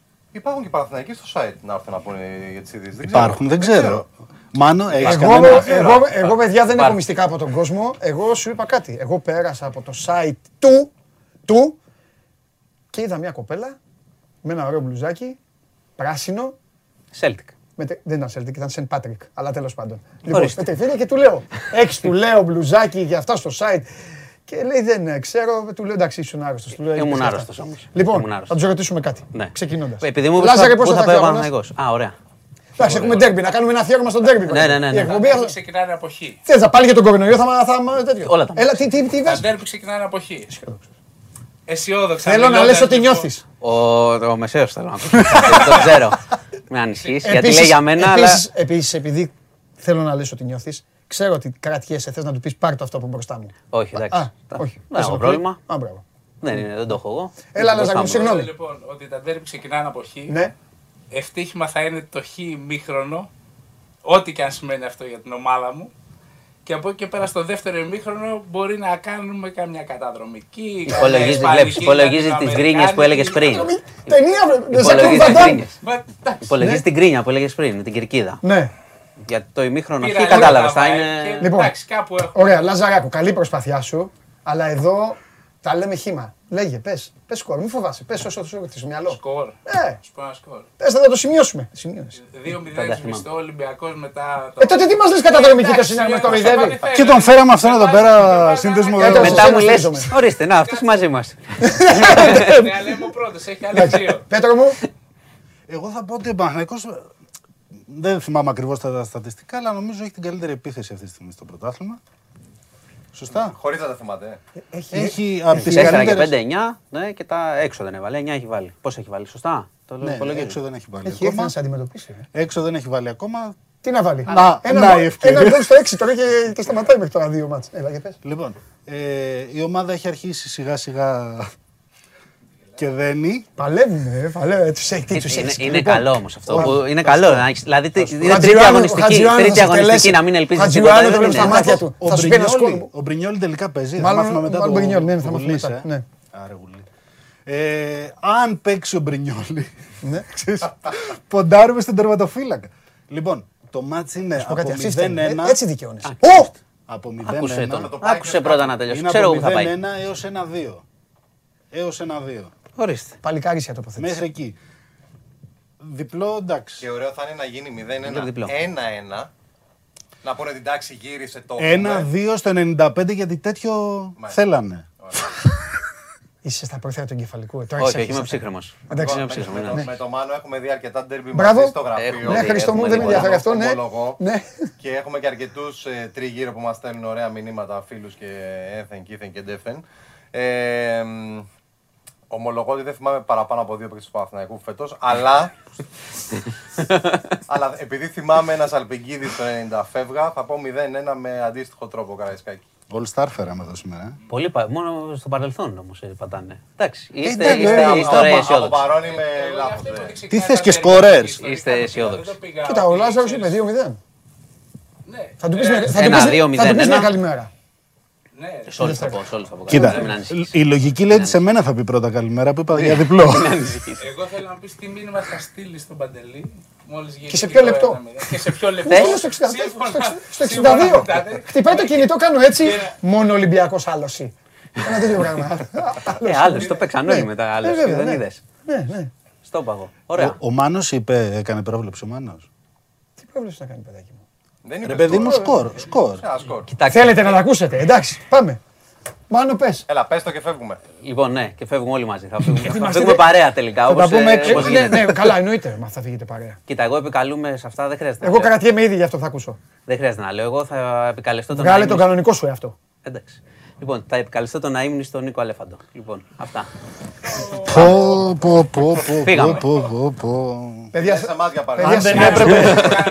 Λοιπόν, επειδή αυτά τα παιδιά βοηθάνε πολλά για το Show Must Go, η πόρτα αυτή είναι πάντα ανοιχτή, να το ξέρετε. Ευχαριστώ πάρα πολύ για την επίσκεψη, για την έκπληξη. Όποτε θέλετε, το βήμα είναι δικό σας. Όποτε θέλετε να του πείτε κάτι, μπορείτε να μπείτε ελεύθερα. Η πόρτα είναι δική σας. Πάμε παρέα, έτσι θα φύγουμε παρέα και τη Δευτέρα εγώ θα τα κανονίσω. Θα έρθουν και σε επόμενο ματς θα έρθουν. Ναι, εννοείται. Ναι, ωραία. Λοιπόν. Το μπαλάκι. Δεν είναι ακόμα αυτό. Γεια σας. Λάζαρε. Το θες εσύ. Όχι αγόρι μου, είναι το Anfield εδώ. Φιλιά πολλά. Ευχαριστούμε. Γεια σου Χρήστο, γεια σου Λάζαρε. Γεια σου Πέτρο. Αυτά όλα μόνο στο Show Must Go Live. Σας είπα, δεν πρέπει και εγώ να περνάω καλά λίγο. Ένα 5 λεπτάκι, ένα 10 λεπτάκι. Τα ίδια, όλο συστήματα, όλο πώς παίζει ο ένας, πώς παίζει ο άλλος. Λοιπόν, γι' αυτό όταν θα έρχεται ο καταστροφέας, να ξέρετε ότι όλα είναι πιθανά. Λοιπόν, τον είδατε έτσι, τον καταστροφέα. Γιατί τον κατηγορείτε, όλοι τον κατηγορείτε, είδατε τι παλικάρι είναι και πώς στάθηκε όρθιος σε αυτό στο πέσιμο που δέχτηκε. Έτσι, δεν το έφερα εγώ αυτό και τέτοια έλεγε. Φοβερός Μάνος Χωριανόπουλος, μπείτε και στο News 24/7 για να διαβάσετε ό,τι σας ενδιαφέρει, ό,τι σας απασχολεί για την καθημερινότητά μας. Δείξε μου λίγο αποτέλεσμα και μετά προχωράμε. Δείξε μου λίγο αποτέλεσμα. Νίκη Ολυμπιακού το 71%, νίκη Παναθηναϊκού το 19,4%. Μέσα σε αυτό είναι και ο Πέτρος και ο Χρήστος. Ο Πέτρος Τζάνης και ο Χρήστος Χατζιουάννου ψηφίσανε και αυτοί. Εκεί και η ισοπαλία το 9,6%. Αυτό είναι το Show Must Go On για να περνάτε όλοι καλά και καλύτερα ποιος. Εγώ, εδώ είμαστε και συνεχίζουμε.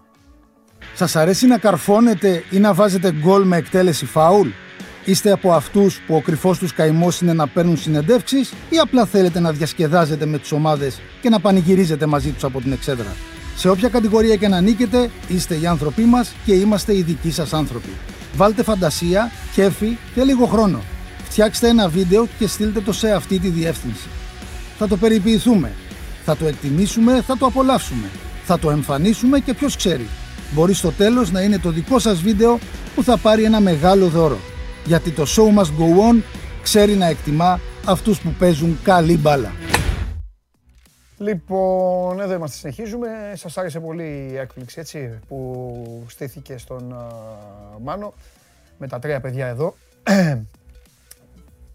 Τους φίλους μας, που είναι και αυτοί εδώ παρέα στην 24 Media μαζί μας, ο καθένας από το δικό του πόστο. Διευθυντής στο Brand Experience ο Χρήστος Χατζιουάννου. Στο marketing ο Πέτρος Τζάνης. Ο Λάζαρος είναι... Πώς λέγεται η ομάδα του Βάσου, έχει... Αυτούς τους τίτλους δεν τους κατέχω καλά. Audience, στο audience, εντάξει, στο audience. Τα είπα, θέλω να πω και τα τμήματα. Ήρθαν τα παιδιά τώρα, κατέβηκαν κάτω, να κάνουν... Τον είδατε έτσι τον Μάνο όμως να μασάει, δεν μασάει καθόλου. Και τώρα θα ανοίξει η πόρτα στο στούντιο για να μιλήσουμε για ΑΕΚ. Έχουμε πράγματα να πούμε, όταν έρχεται πρώτα απ' όλα εδώ Αρναούτογλου, εγώ γυρίζω το χαρτί ανάποδα και αρχίζω και φτιάχνω την ομάδα. Έτσι γίνεται πάντα. Είμαστε Παρασκευή. Είμαστε πριν από πολύ όμορφα παιχνίδια. Εν μέσω αγώνων έχουμε μετά και Ευρωλίγκα να μιλήσουμε και φυσικά έχουμε και το ντέρμπι των αιωνίων και έχουμε και για χθεσινό Ολυμπιακό. Δεν έχουμε πει ακόμα. Έτσι, εδώ θα τα πούμε όλα. Γι' αυτό είστε και όλοι στην παρέα. Ένας φίλος λέει συνέχεια να με ενημερώσετε ότι έχω δίκιο για κάτι και ότι ο Τζούμπερ μαθαίνει ελληνικά. Δεν καταλαβαίνω. Εντάξει, το έβαλες εσύ, το έχεις βάλει τόσες φορές. Τι εννοείς όμως, ρε φίλε? Πού είναι ο Βαγγέλης? Έχουμε, είμαστε έτοιμοι. Πάμε.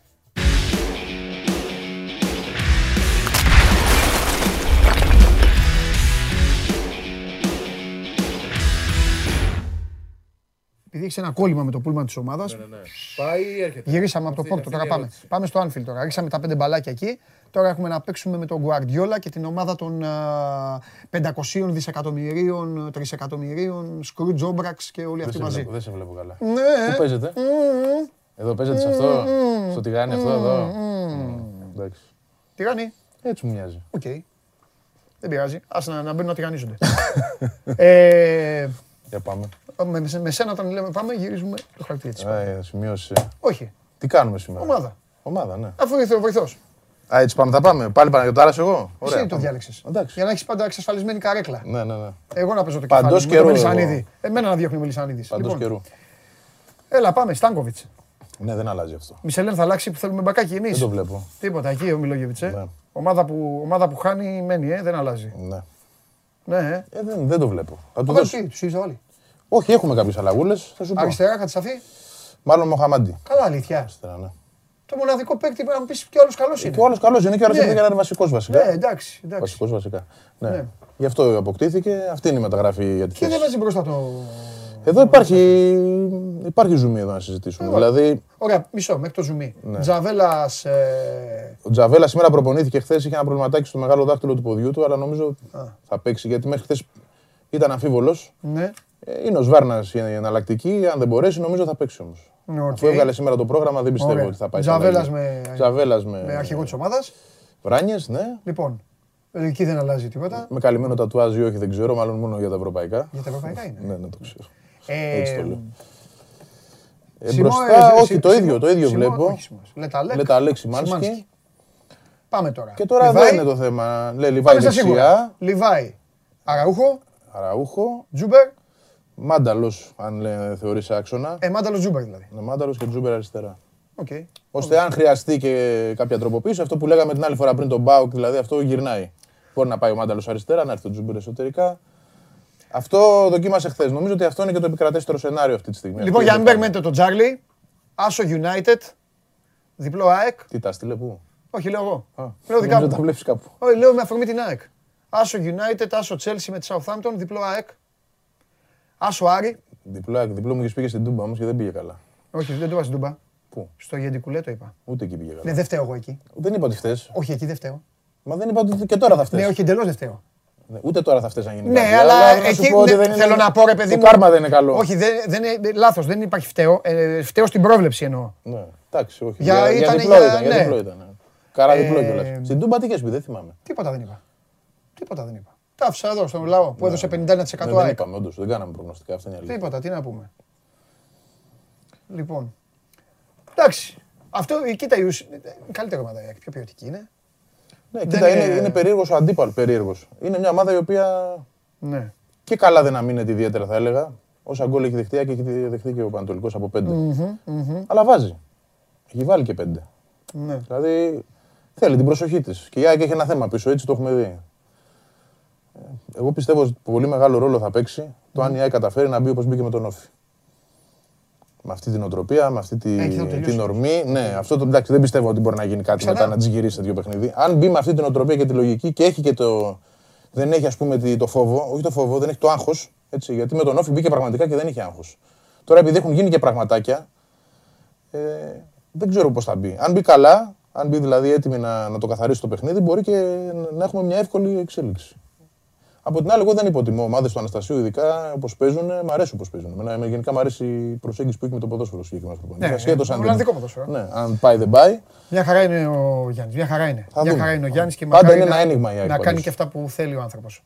Το θέμα μας είναι, όπως είπα στο. Ξέρεις τι, είπα στο Χαλιάπα για τον Άρη κάτι. Ότι είναι η πρώτη φορά που θα περιμένω με αγωνία να δω πλέον με κατεβασμένη σκόνη, χωρίς τίποτα, να δούμε να μπορούμε να ζυγίσουμε τον Άρη. Γιατί αυτή η ομάδα έζησε στην κόλαση και στον παράδεισο ξαφνικά. Έγινε η πρώτη ομάδα, Βαγγέλη, που ο προπονητής της ήταν Πιξίλου Καρμάμενος και ξαφνικά ζήσαν την ευτυχία με δύο καλές νίκες πάνω στο συννεφάκι. Οπότε τώρα κάτω η μπάλα, τώρα ήρεμα. Νομίζω ότι πλέον έφτασε και η ώρα λίγο να ζυγίσουμε και σοβαρά και την ΑΕΚ. Πέρασε διάφορα η ΑΕΚ. Είχε τις νίκες της, έφαγε πολύ γεροχαστούκι όπως έγινε το πράγμα στο Ηράκλειο. Χαστούκι το καλοκαίρι. Έφαγε χουκ και ξάπλωσε κάτω στην Τούμπα. Τώρα να δούμε. Έχει σηκωθεί, έχει ξεζαλιστεί. Σε τι κατάσταση είναι. Το σχήμα έτσι όπως το είπες, είναι για να μπαίνει και να κερδίζει από το ημίχρονο. Υπό φυσιολογικές συνθήκες. Αυτός είναι και ο στόχος. Αν όμως δεν κερδίσει, μετά. Μετά έχουμε πολλά μπροστά μας. Μετά πρέπει να δούμε πραγματικά τι φταίει. Άσε τον προπονητή. Τι φταίει και μέσα. Κοίτα, μετά θα ζητάς αλλαγή προσώπων. Ναι. Ποια πρόσωπα να αλλάξεις. Δεν ξέρω. Εδώ έχει αλλάξει ολόκληρη ομάδα. Σχεδόν. Εντάξει. Δηλαδή ο βασικός κορμός είναι αλλαγμένος. Δεν ξέρω, θα σου πω εγώ. Μελεταλέξη πώς. Όχι, όχι, στο γήπεδο. Στο γήπεδο.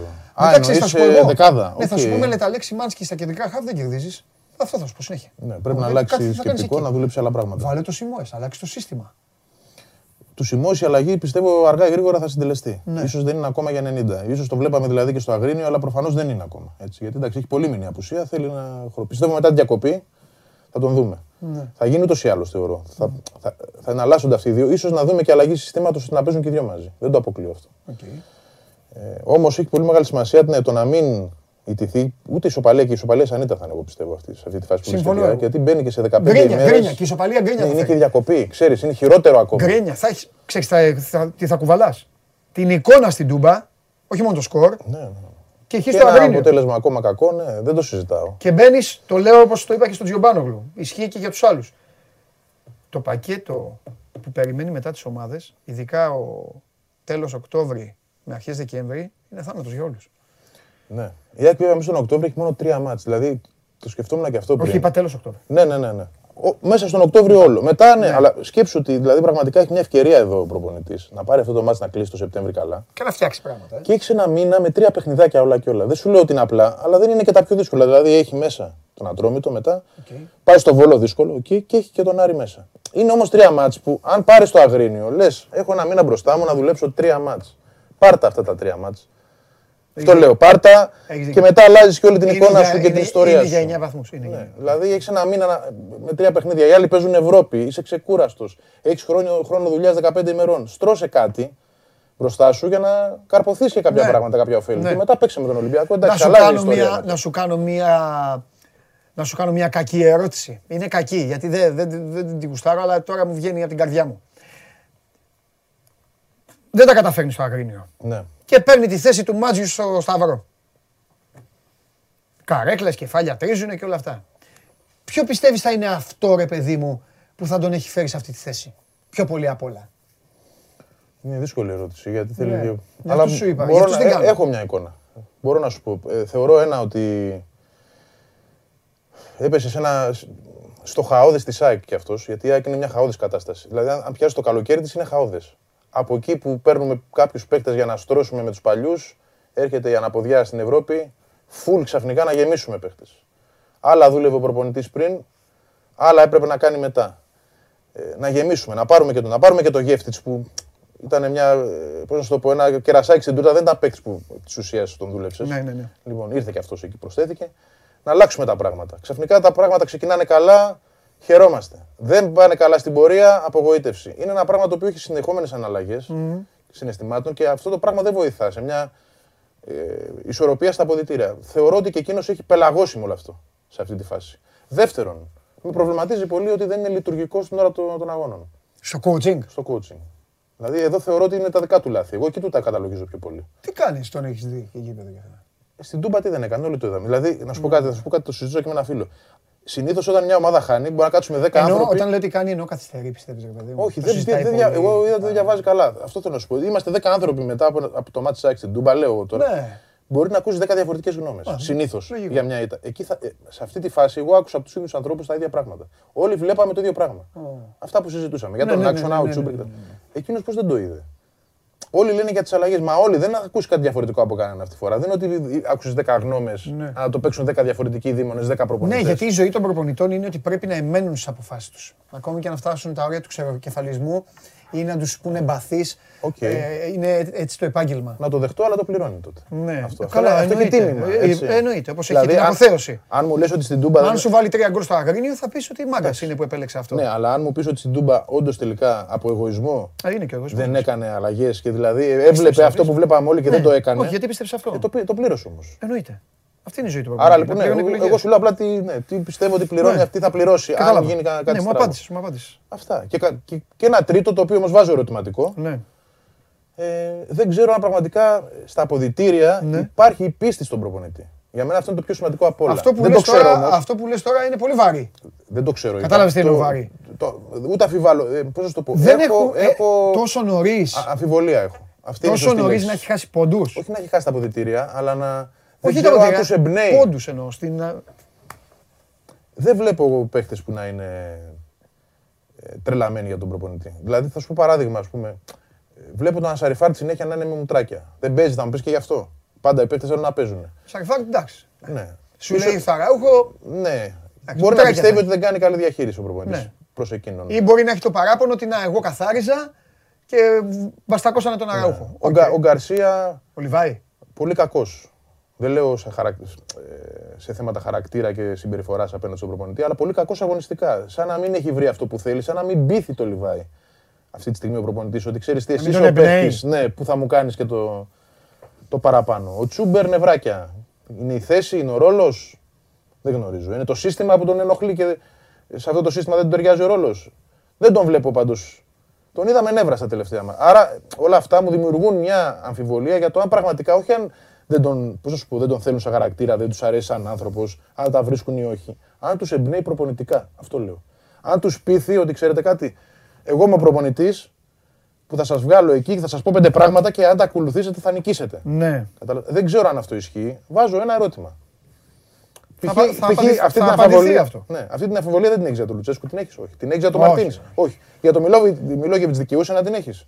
Αμφιβολία ξανά. Ναι, αλλά οι άλλοι έχουν δώσει Ευαγγέλη και εξετάσεις. Δηλαδή ο άνθρωπος ας τον αφήσουν να δώσει και εξετάσεις στην τελική. Ας δώσει. Μα κάνει καμία αντίρρηση. Αυτό κάνει.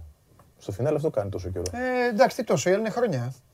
Έχουν πάρει πρωταθλήματα αυτή. Εντάξει, αλλά να σου πω κάτι, θα έμενε ο Μαρτίνης στον Ολυμπιακό αν είχε αυτά τις αναποδιές. Γιατί πολλοί λένε ότι. Ο Μαρτίνης την πρώτη χρονιά δεν πέτυχε.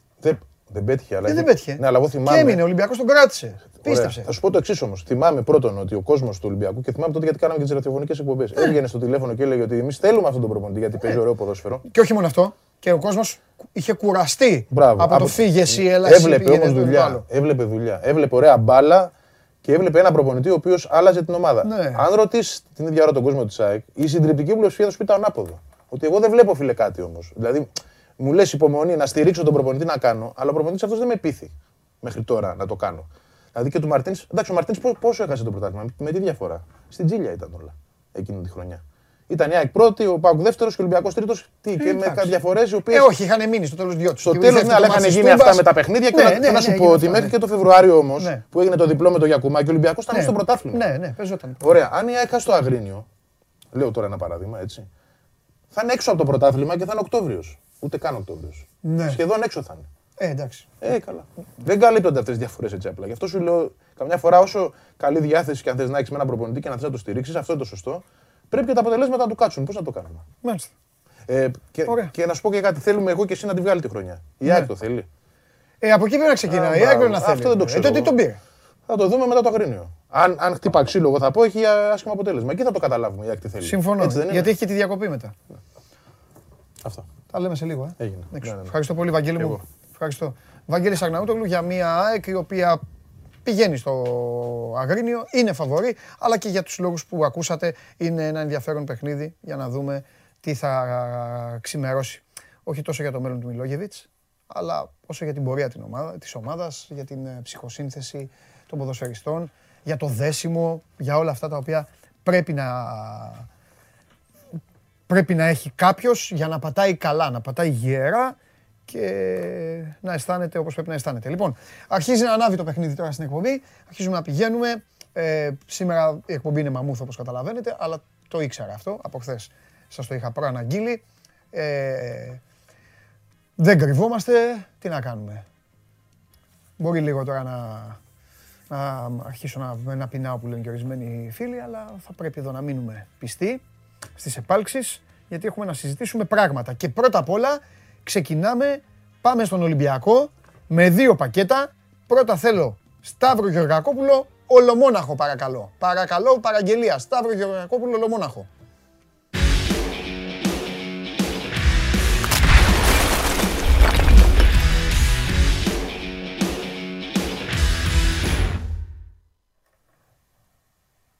Πώς το έκανε αυτό τώρα, θα με τρελάνει αυτός ρε. Άλλαξα πλάνο τώρα. Πώς το έκανε, πήγε στο κελί και πήγε από την άλλη να φαίνεται. Ναι, άλλαξα από την άλλη.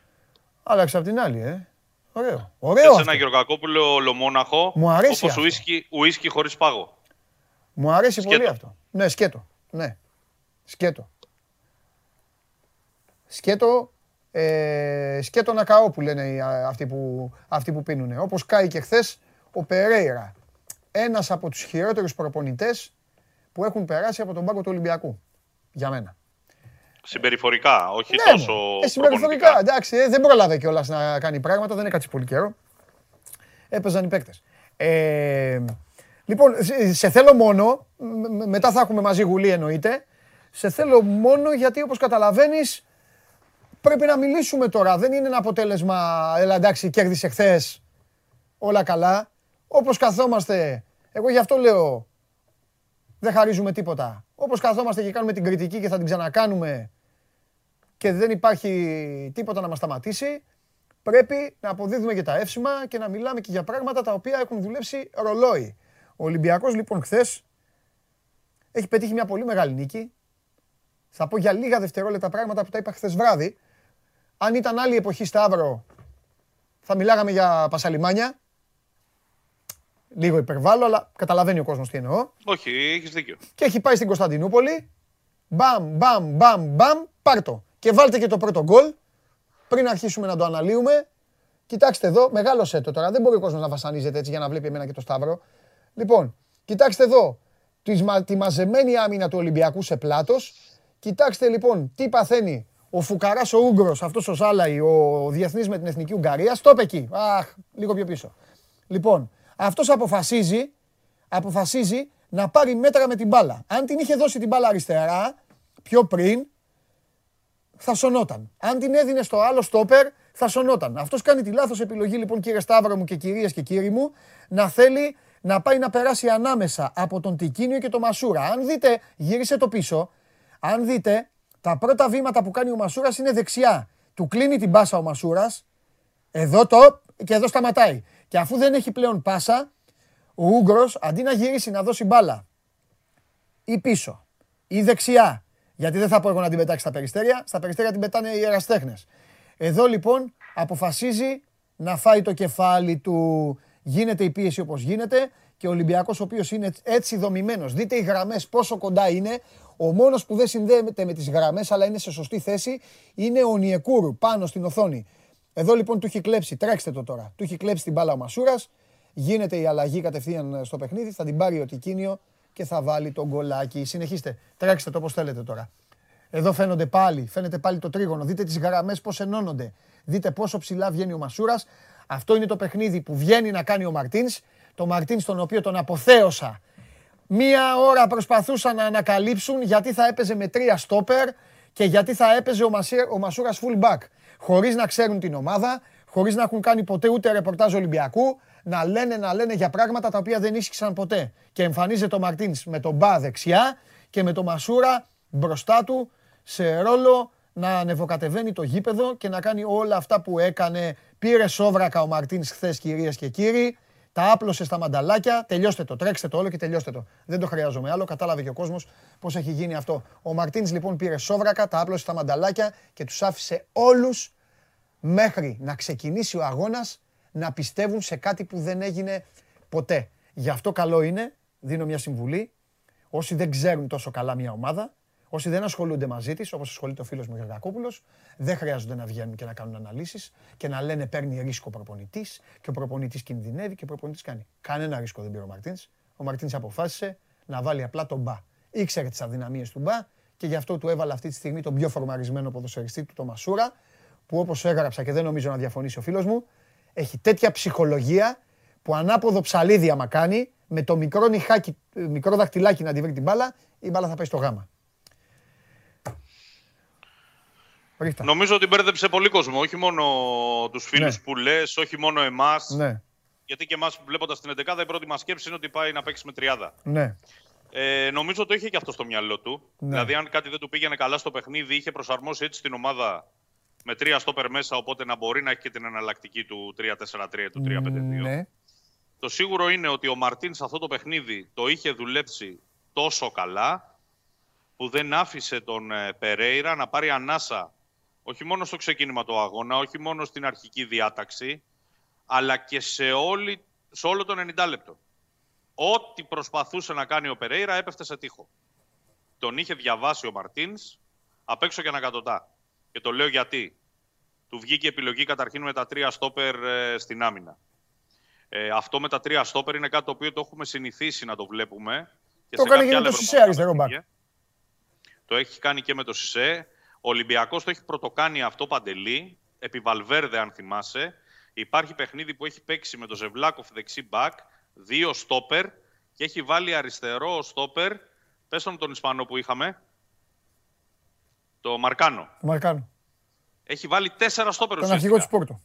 Λοιπόν, παίρνει αυτό το ρίσκο γιατί σου λέει αμυντικά θα είμαι δεμένος. Ο Μασούρας, αν χρειαστεί, θα πάρει και την πλευρά γιατί, όπως πολύ σωστά είπες, το πρώτο πράγμα που έκανε ο Μασούρας πριν βγει πάνω στην μπάλα ήταν να κόψει την μπάσα δεξιά στον παίχτη που είναι ελεύθερος και πέφτει μετά και μαρκάρει πολύ σωστά.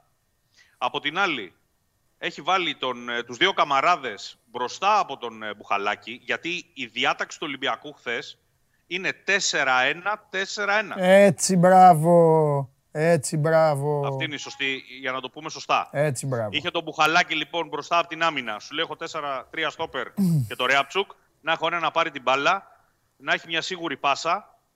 Ο Μπουχαλάκης, ο οποίος έχει φάει τρομερή πίεση χθες, γιατί ο Περέιρα το κατάλαβε ότι από αυτόν θα περνάει μπάλα και είχε βάλει 2 και 3 παίχτες να πέφτουν πάνω του. Ναι. Γι' αυτό έκανε και 4-5 λάθη σε μεταβιβάσεις ο Μπουχαλάκης. Ωστόσο, με τους δύο καμαρά εσωτερικούς χαφ, ο Ολυμπιακός το κοντρόλαρε το παιχνίδι μια χαρά. Ναι. Και πέρα από τον Μασούρα, ο οποίος έχει κάνει φανταστικό μάτς, τέλειο. Από όλες τις πλευρές το παιδί και μπράβο του. Νομίζω ότι δεύτερος καλύτερος παίκτης και πολύ κοντά σε απόδοσή του είναι ο Αγκιμπού. Το παιδί αυτό δηλαδή το βλέπεις και λες δεν μπορεί να είναι 20 χρονών με αυτή την εμπειρία και να εγώ έχω πει έτσι πολλά. Έχω πει δεν μπορεί να είναι 20 χρονών. Δεν μπορεί, ξέρεις τι δεν έχει, λίγο τεχνική. Καλά, αν είχε τεχνική δεν θα παίζει τώρα στον Ολυμπιακό, ναι. Συγγνώμη κιόλας. Συγγνώμη και στους Ολυμπιακούς και στους Έλληνες φιλάθλους, αλλά εντάξει, θα τον είχαν δει. Ξέρεις πώς δουλεύουν τα σκάουτερ τώρα σε όλο τον πλανήτη των μεγάλων ομάδων. Έχω πει κι άλλα. Έχω πει αποκλείεται να προοριζόταν για τη Β' ομάδα. Όχι, αρχικά για τη Β' ομάδα έχει έρθει. Ναι, αυτό λέω. Γι' αυτό το λόγο ότι με τη Λίλ, όπως λέγαμε και χθες, έχει παίξει ένα παιχνίδι επίσημο με την πρώτη ομάδα. Ένα μάτς. Λοιπόν, ακόμα και η φάση που έδειξες πολύ σωστά. Και μου άνοιξε και εμένα λίγο περισσότερο τα μάτια. Ναι.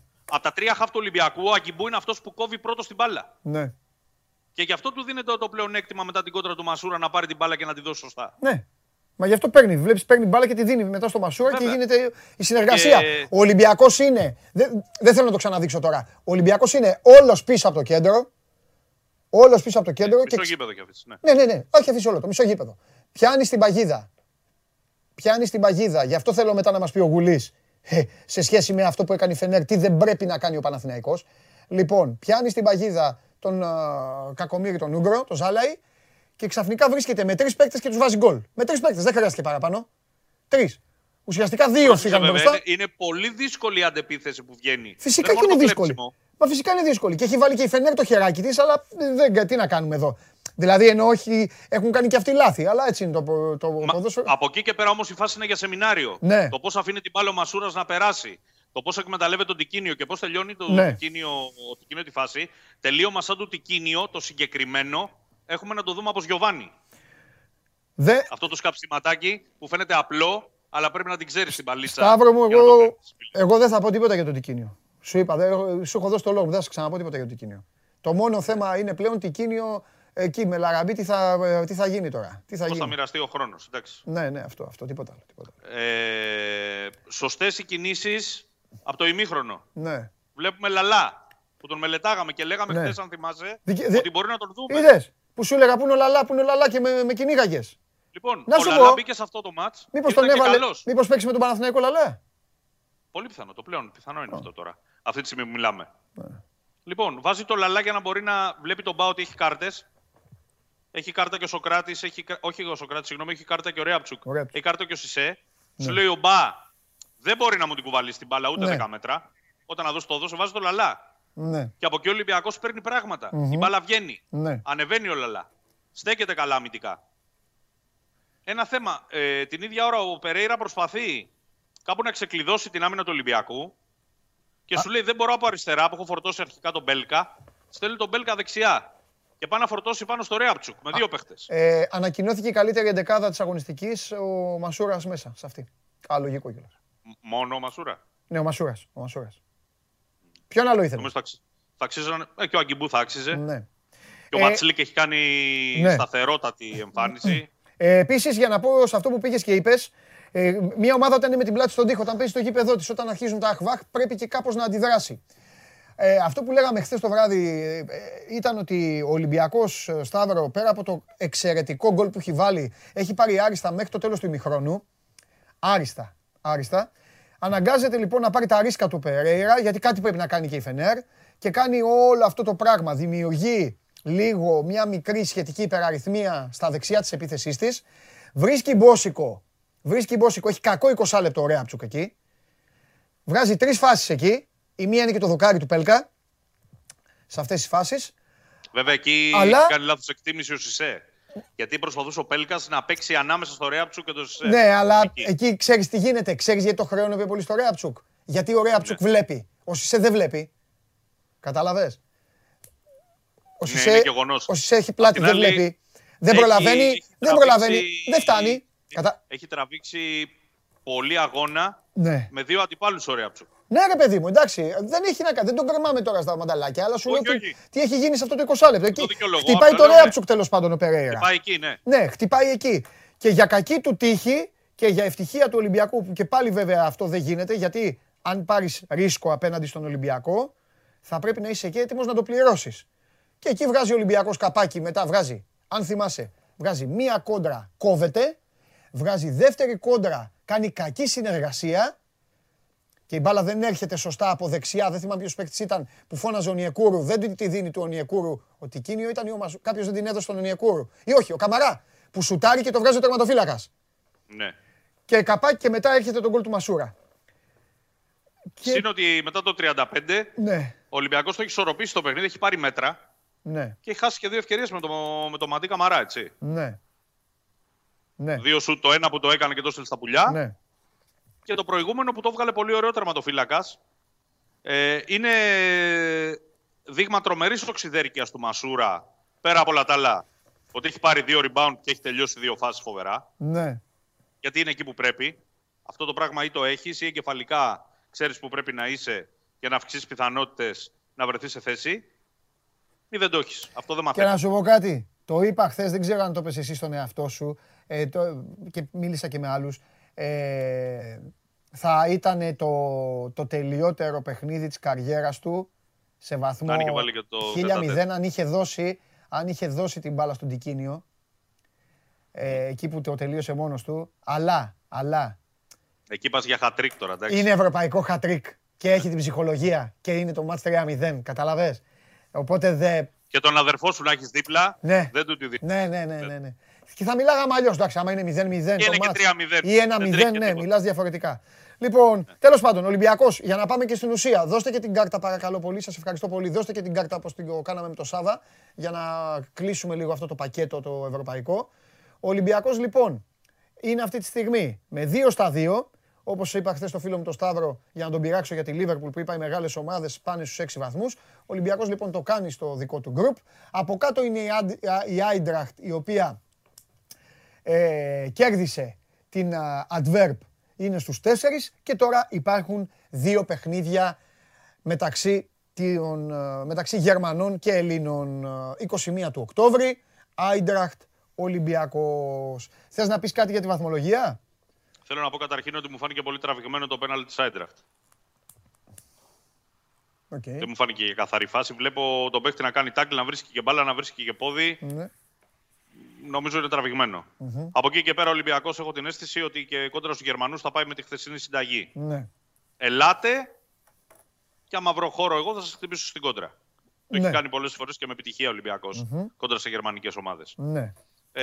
Από εκεί και πέρα σωστή διαχείριση μέχρι το φινάλε. Φτάνουμε με έναν Ολυμπιακό ο οποίος και ο Κούντε ήταν χρήσιμος την ώρα που μπήκε στο μάτς και μπήκε ένα 5 λεπτάκι, 8 λεπτάκι ο Βαλμπουενά για να πάρει το χειροκρότημα.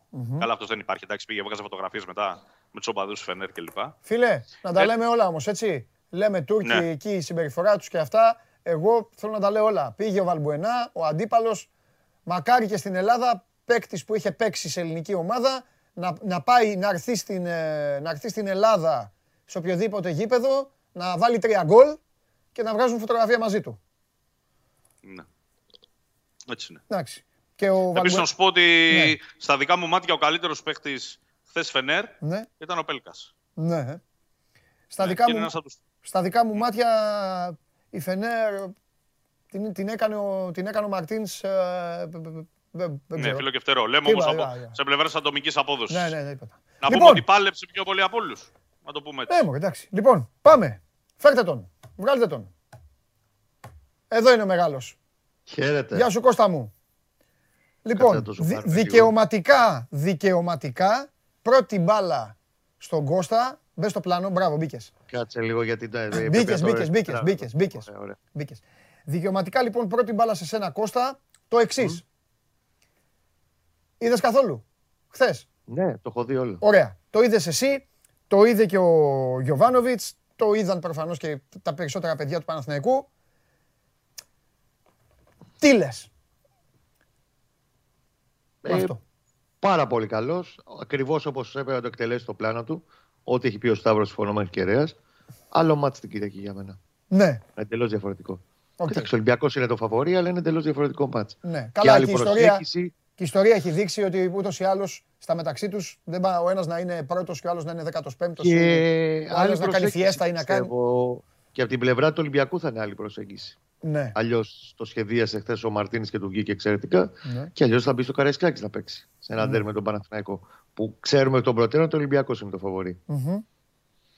Τι πιστεύεις ότι φόβησε περισσότερο τον Γιοβάνοβιτς, πέρα από αυτά που ήδη γνώριζε? Νομίζω η αποτελεσματικότητα του Ολυμπιακού. Mm-hmm. Το φορμάρισμα κάποιων συγκεκριμένων παικτών του, η ταχύτητά του, η ένταση, αυτά όλα. Ο Μασούρας δεδομένα είναι ένας παίκτης που θα εστιάσει πάρα πολύ πάνω του. Και βεβαίως, ανάλογα τώρα τη σκάουτινγκ, πώς θα το διαβάσει το σκάουτινγκ, ποιος θα ξεκινήσει στην κορυφή την Κυριακή. Γιατί ο Τικίνιο είναι σε τρομερή κατάσταση. Ναι. Δείχνει το παιδί ότι είναι σε τρομερή κατάσταση. Αλλά απ' την άλλη, ο Λαραμπή, γενικά στα ντέρμπι και με τον Παναθηναϊκό, έχει τρομερή παράδοση. Ναι. Εκεί είναι θέμα προπονητή. Mm-hmm. Να παίξει με δύο, δεν είμαι σίγουρος θα το έκανε. Έχει βάλει 5 γκολ ο Λαραμπή. Ναι. Θυμίζει ο Γιώργος. Ποια αδυναμία μπορεί να έχει διαγνώσει? Αν σε φωνάξει και σου πει Κώστα, πού είδες, πού να χτυπήσω, τι θα του λέγες? Νομίζω αυτό που λέγαμε και χθες. Τα άκρα της άμυνας του Ολυμπιακού. Ναι. Και εκεί θα το πάει το παιχνίδι, θα επιδιώξει να το πάει. Δύο πράγματα θα κοιτάξει, ειδικά τρία για την ακρίβεια. Το πρώτο είναι η εκκίνηση. Ναι. Ο Παναθηναϊκός, πέρα ότι έχει φάει τα δύο γκολ του στο πρωτάθλημα στο 5ο και 1ο λεπτό, σε Ζωσιμάδας και Βικελίδης, έχει απέναντί του μια ομάδα που σκοράρει πολύ νωρίς. Γιατί παίρνει ο Ολυμπιακός, καθαρίζει, επιδιώκει μάλλον να καθαρίσει τα παιχνίδια του, μπαίνει δυνατά από τα πρώτα λεπτά, ψάχνει, πολύ συχνά βρίσκει γκολ. Αν ο Παναθηναϊκός βρεθεί πίσω στο σκορ, μαζί το έχουμε ξαναπεί, 3 στα 56 τα τελευταία 5 χρόνια. 3-56 ανατροπές και μόλις 14 φορές το πήγε μέχρι εκεί. Άρα αυτομάτως ο βαθμός δυσκολίας είναι στο Θεό. Δεύτερον, δεν θα του δώσει την μπάλα. Τουλάχιστον θα προσπαθήσει να μην του δώσει την μπάλα του Ολυμπιακού. Ναι. Δεν θα πάει τακτοποιημένα πίσω και ελάτε. Ναι. Θα προσπαθήσει, ούτε θα βγει έξω να πει ότι είμαι Μπαρτσελώνα, πάω να σας παίξω στα ίσα. Ναι. Θα κοιτάξει να πάρει κατοχή ή τέλος πάντων να τη μοιράσει την κατοχή. Δεν του ήρθε να αφήσει την μπάλα. Δεν θα θελήσει να αφήσει την μπάλα στα πόδια του Ολυμπιακού. Και εκεί είναι θέμα λειτουργίας και των χαφ του Παναθηναϊκού. Νομίζω ότι πλέον κλειδώνει μετά και τη χθεσινή τέλος πάντων προπόνηση και όσα δουλεύτηκαν στη θεσινή προπόνηση. Νομίζω ότι κλειδώνει πλέον ο τρίτος χαφ. Δηλαδή θα πάει σε ένα 4-3-3 για δεύτερη μόλις φορά επί Γιοβάνοβιτς. Υπενθυμίζω η πρώτη φορά που έχει παίξει το συγκεκριμένο σύστημα ήταν στο φιλικό με τη Μίλαν στην Τεργέστη στις 14 Αυγούστου. Όλα τα υπόλοιπα μάτς ήταν πάντα 4-2-3-1. Τώρα θα πάει σε 4-3-3. Θα βάλει τρίτο χαφ με δεδομένες και τις ενοχλήσεις που είχε ο Μαωρίσιο τα τελευταία 2-24 ώρα. Θα είναι στην αποστολή, εγώ πιστεύω εν τέλει. Νομίζω ότι θα βάλει το Λούντβιστ. Και όχι δεκάρι, θα το βάλει σαν αριστερό εσωτερικό χαφ στο 4-3-3. Με Ξάρι Πέρεθ και Αλεξανδρόπουλο δεξιό εσωτερικό χαφ. Σταύρο, θα ασχοληθεί καθόλου πιστεύεις με τον Παναθηναϊκό συγκεκριμένα ή θα αφαιθεί πάρα πολύ, το οποίο δεν το θεωρώ κακό, είναι λογικό, ή θα αφαιθείς στο ότι αυτή τη στιγμή η ομάδα έχει full ψυχολογία, έχει κάνει πολύ μεγάλη νίκη και με τις οδηγίες που πρέπει να πει ρε παιδί μου και ό,τι αλλάξει τέλος πάντων, ό,τι αποφασίσει να αλλάξει, σε συνδυασμό και ότι θα έχει κόσμο μετά το 2018 πρώτη φορά ξανά σε αγώνα Ολυμπιακού Παναθηναϊκού και να πάει να κάνει αυτό που φοβάται ο Κώστας, αυτό που έκαναν τα Γιάννηνα και στον Άρη και τα Γιάννενα και ο Άρης στον Παναθηναϊκό, να πάνε το κάνουν και ο Μαρτίνης. Να πει πάμε ψηλά όλοι, πιέστε ψηλά, τους βάζετε ένα γκολ και μετά θα πάθουν πάλι, θα πάθουν φιάλτη, θα ταρακτούν. Και ίσως ακόμη περισσότερο. Γιατί εντάξει, ο Ολυμπιακός είναι καλύτερη ομάδα και από τον Άρη και από τα Γιάννενα και θα έχει και κόσμο και χιλιαδιό.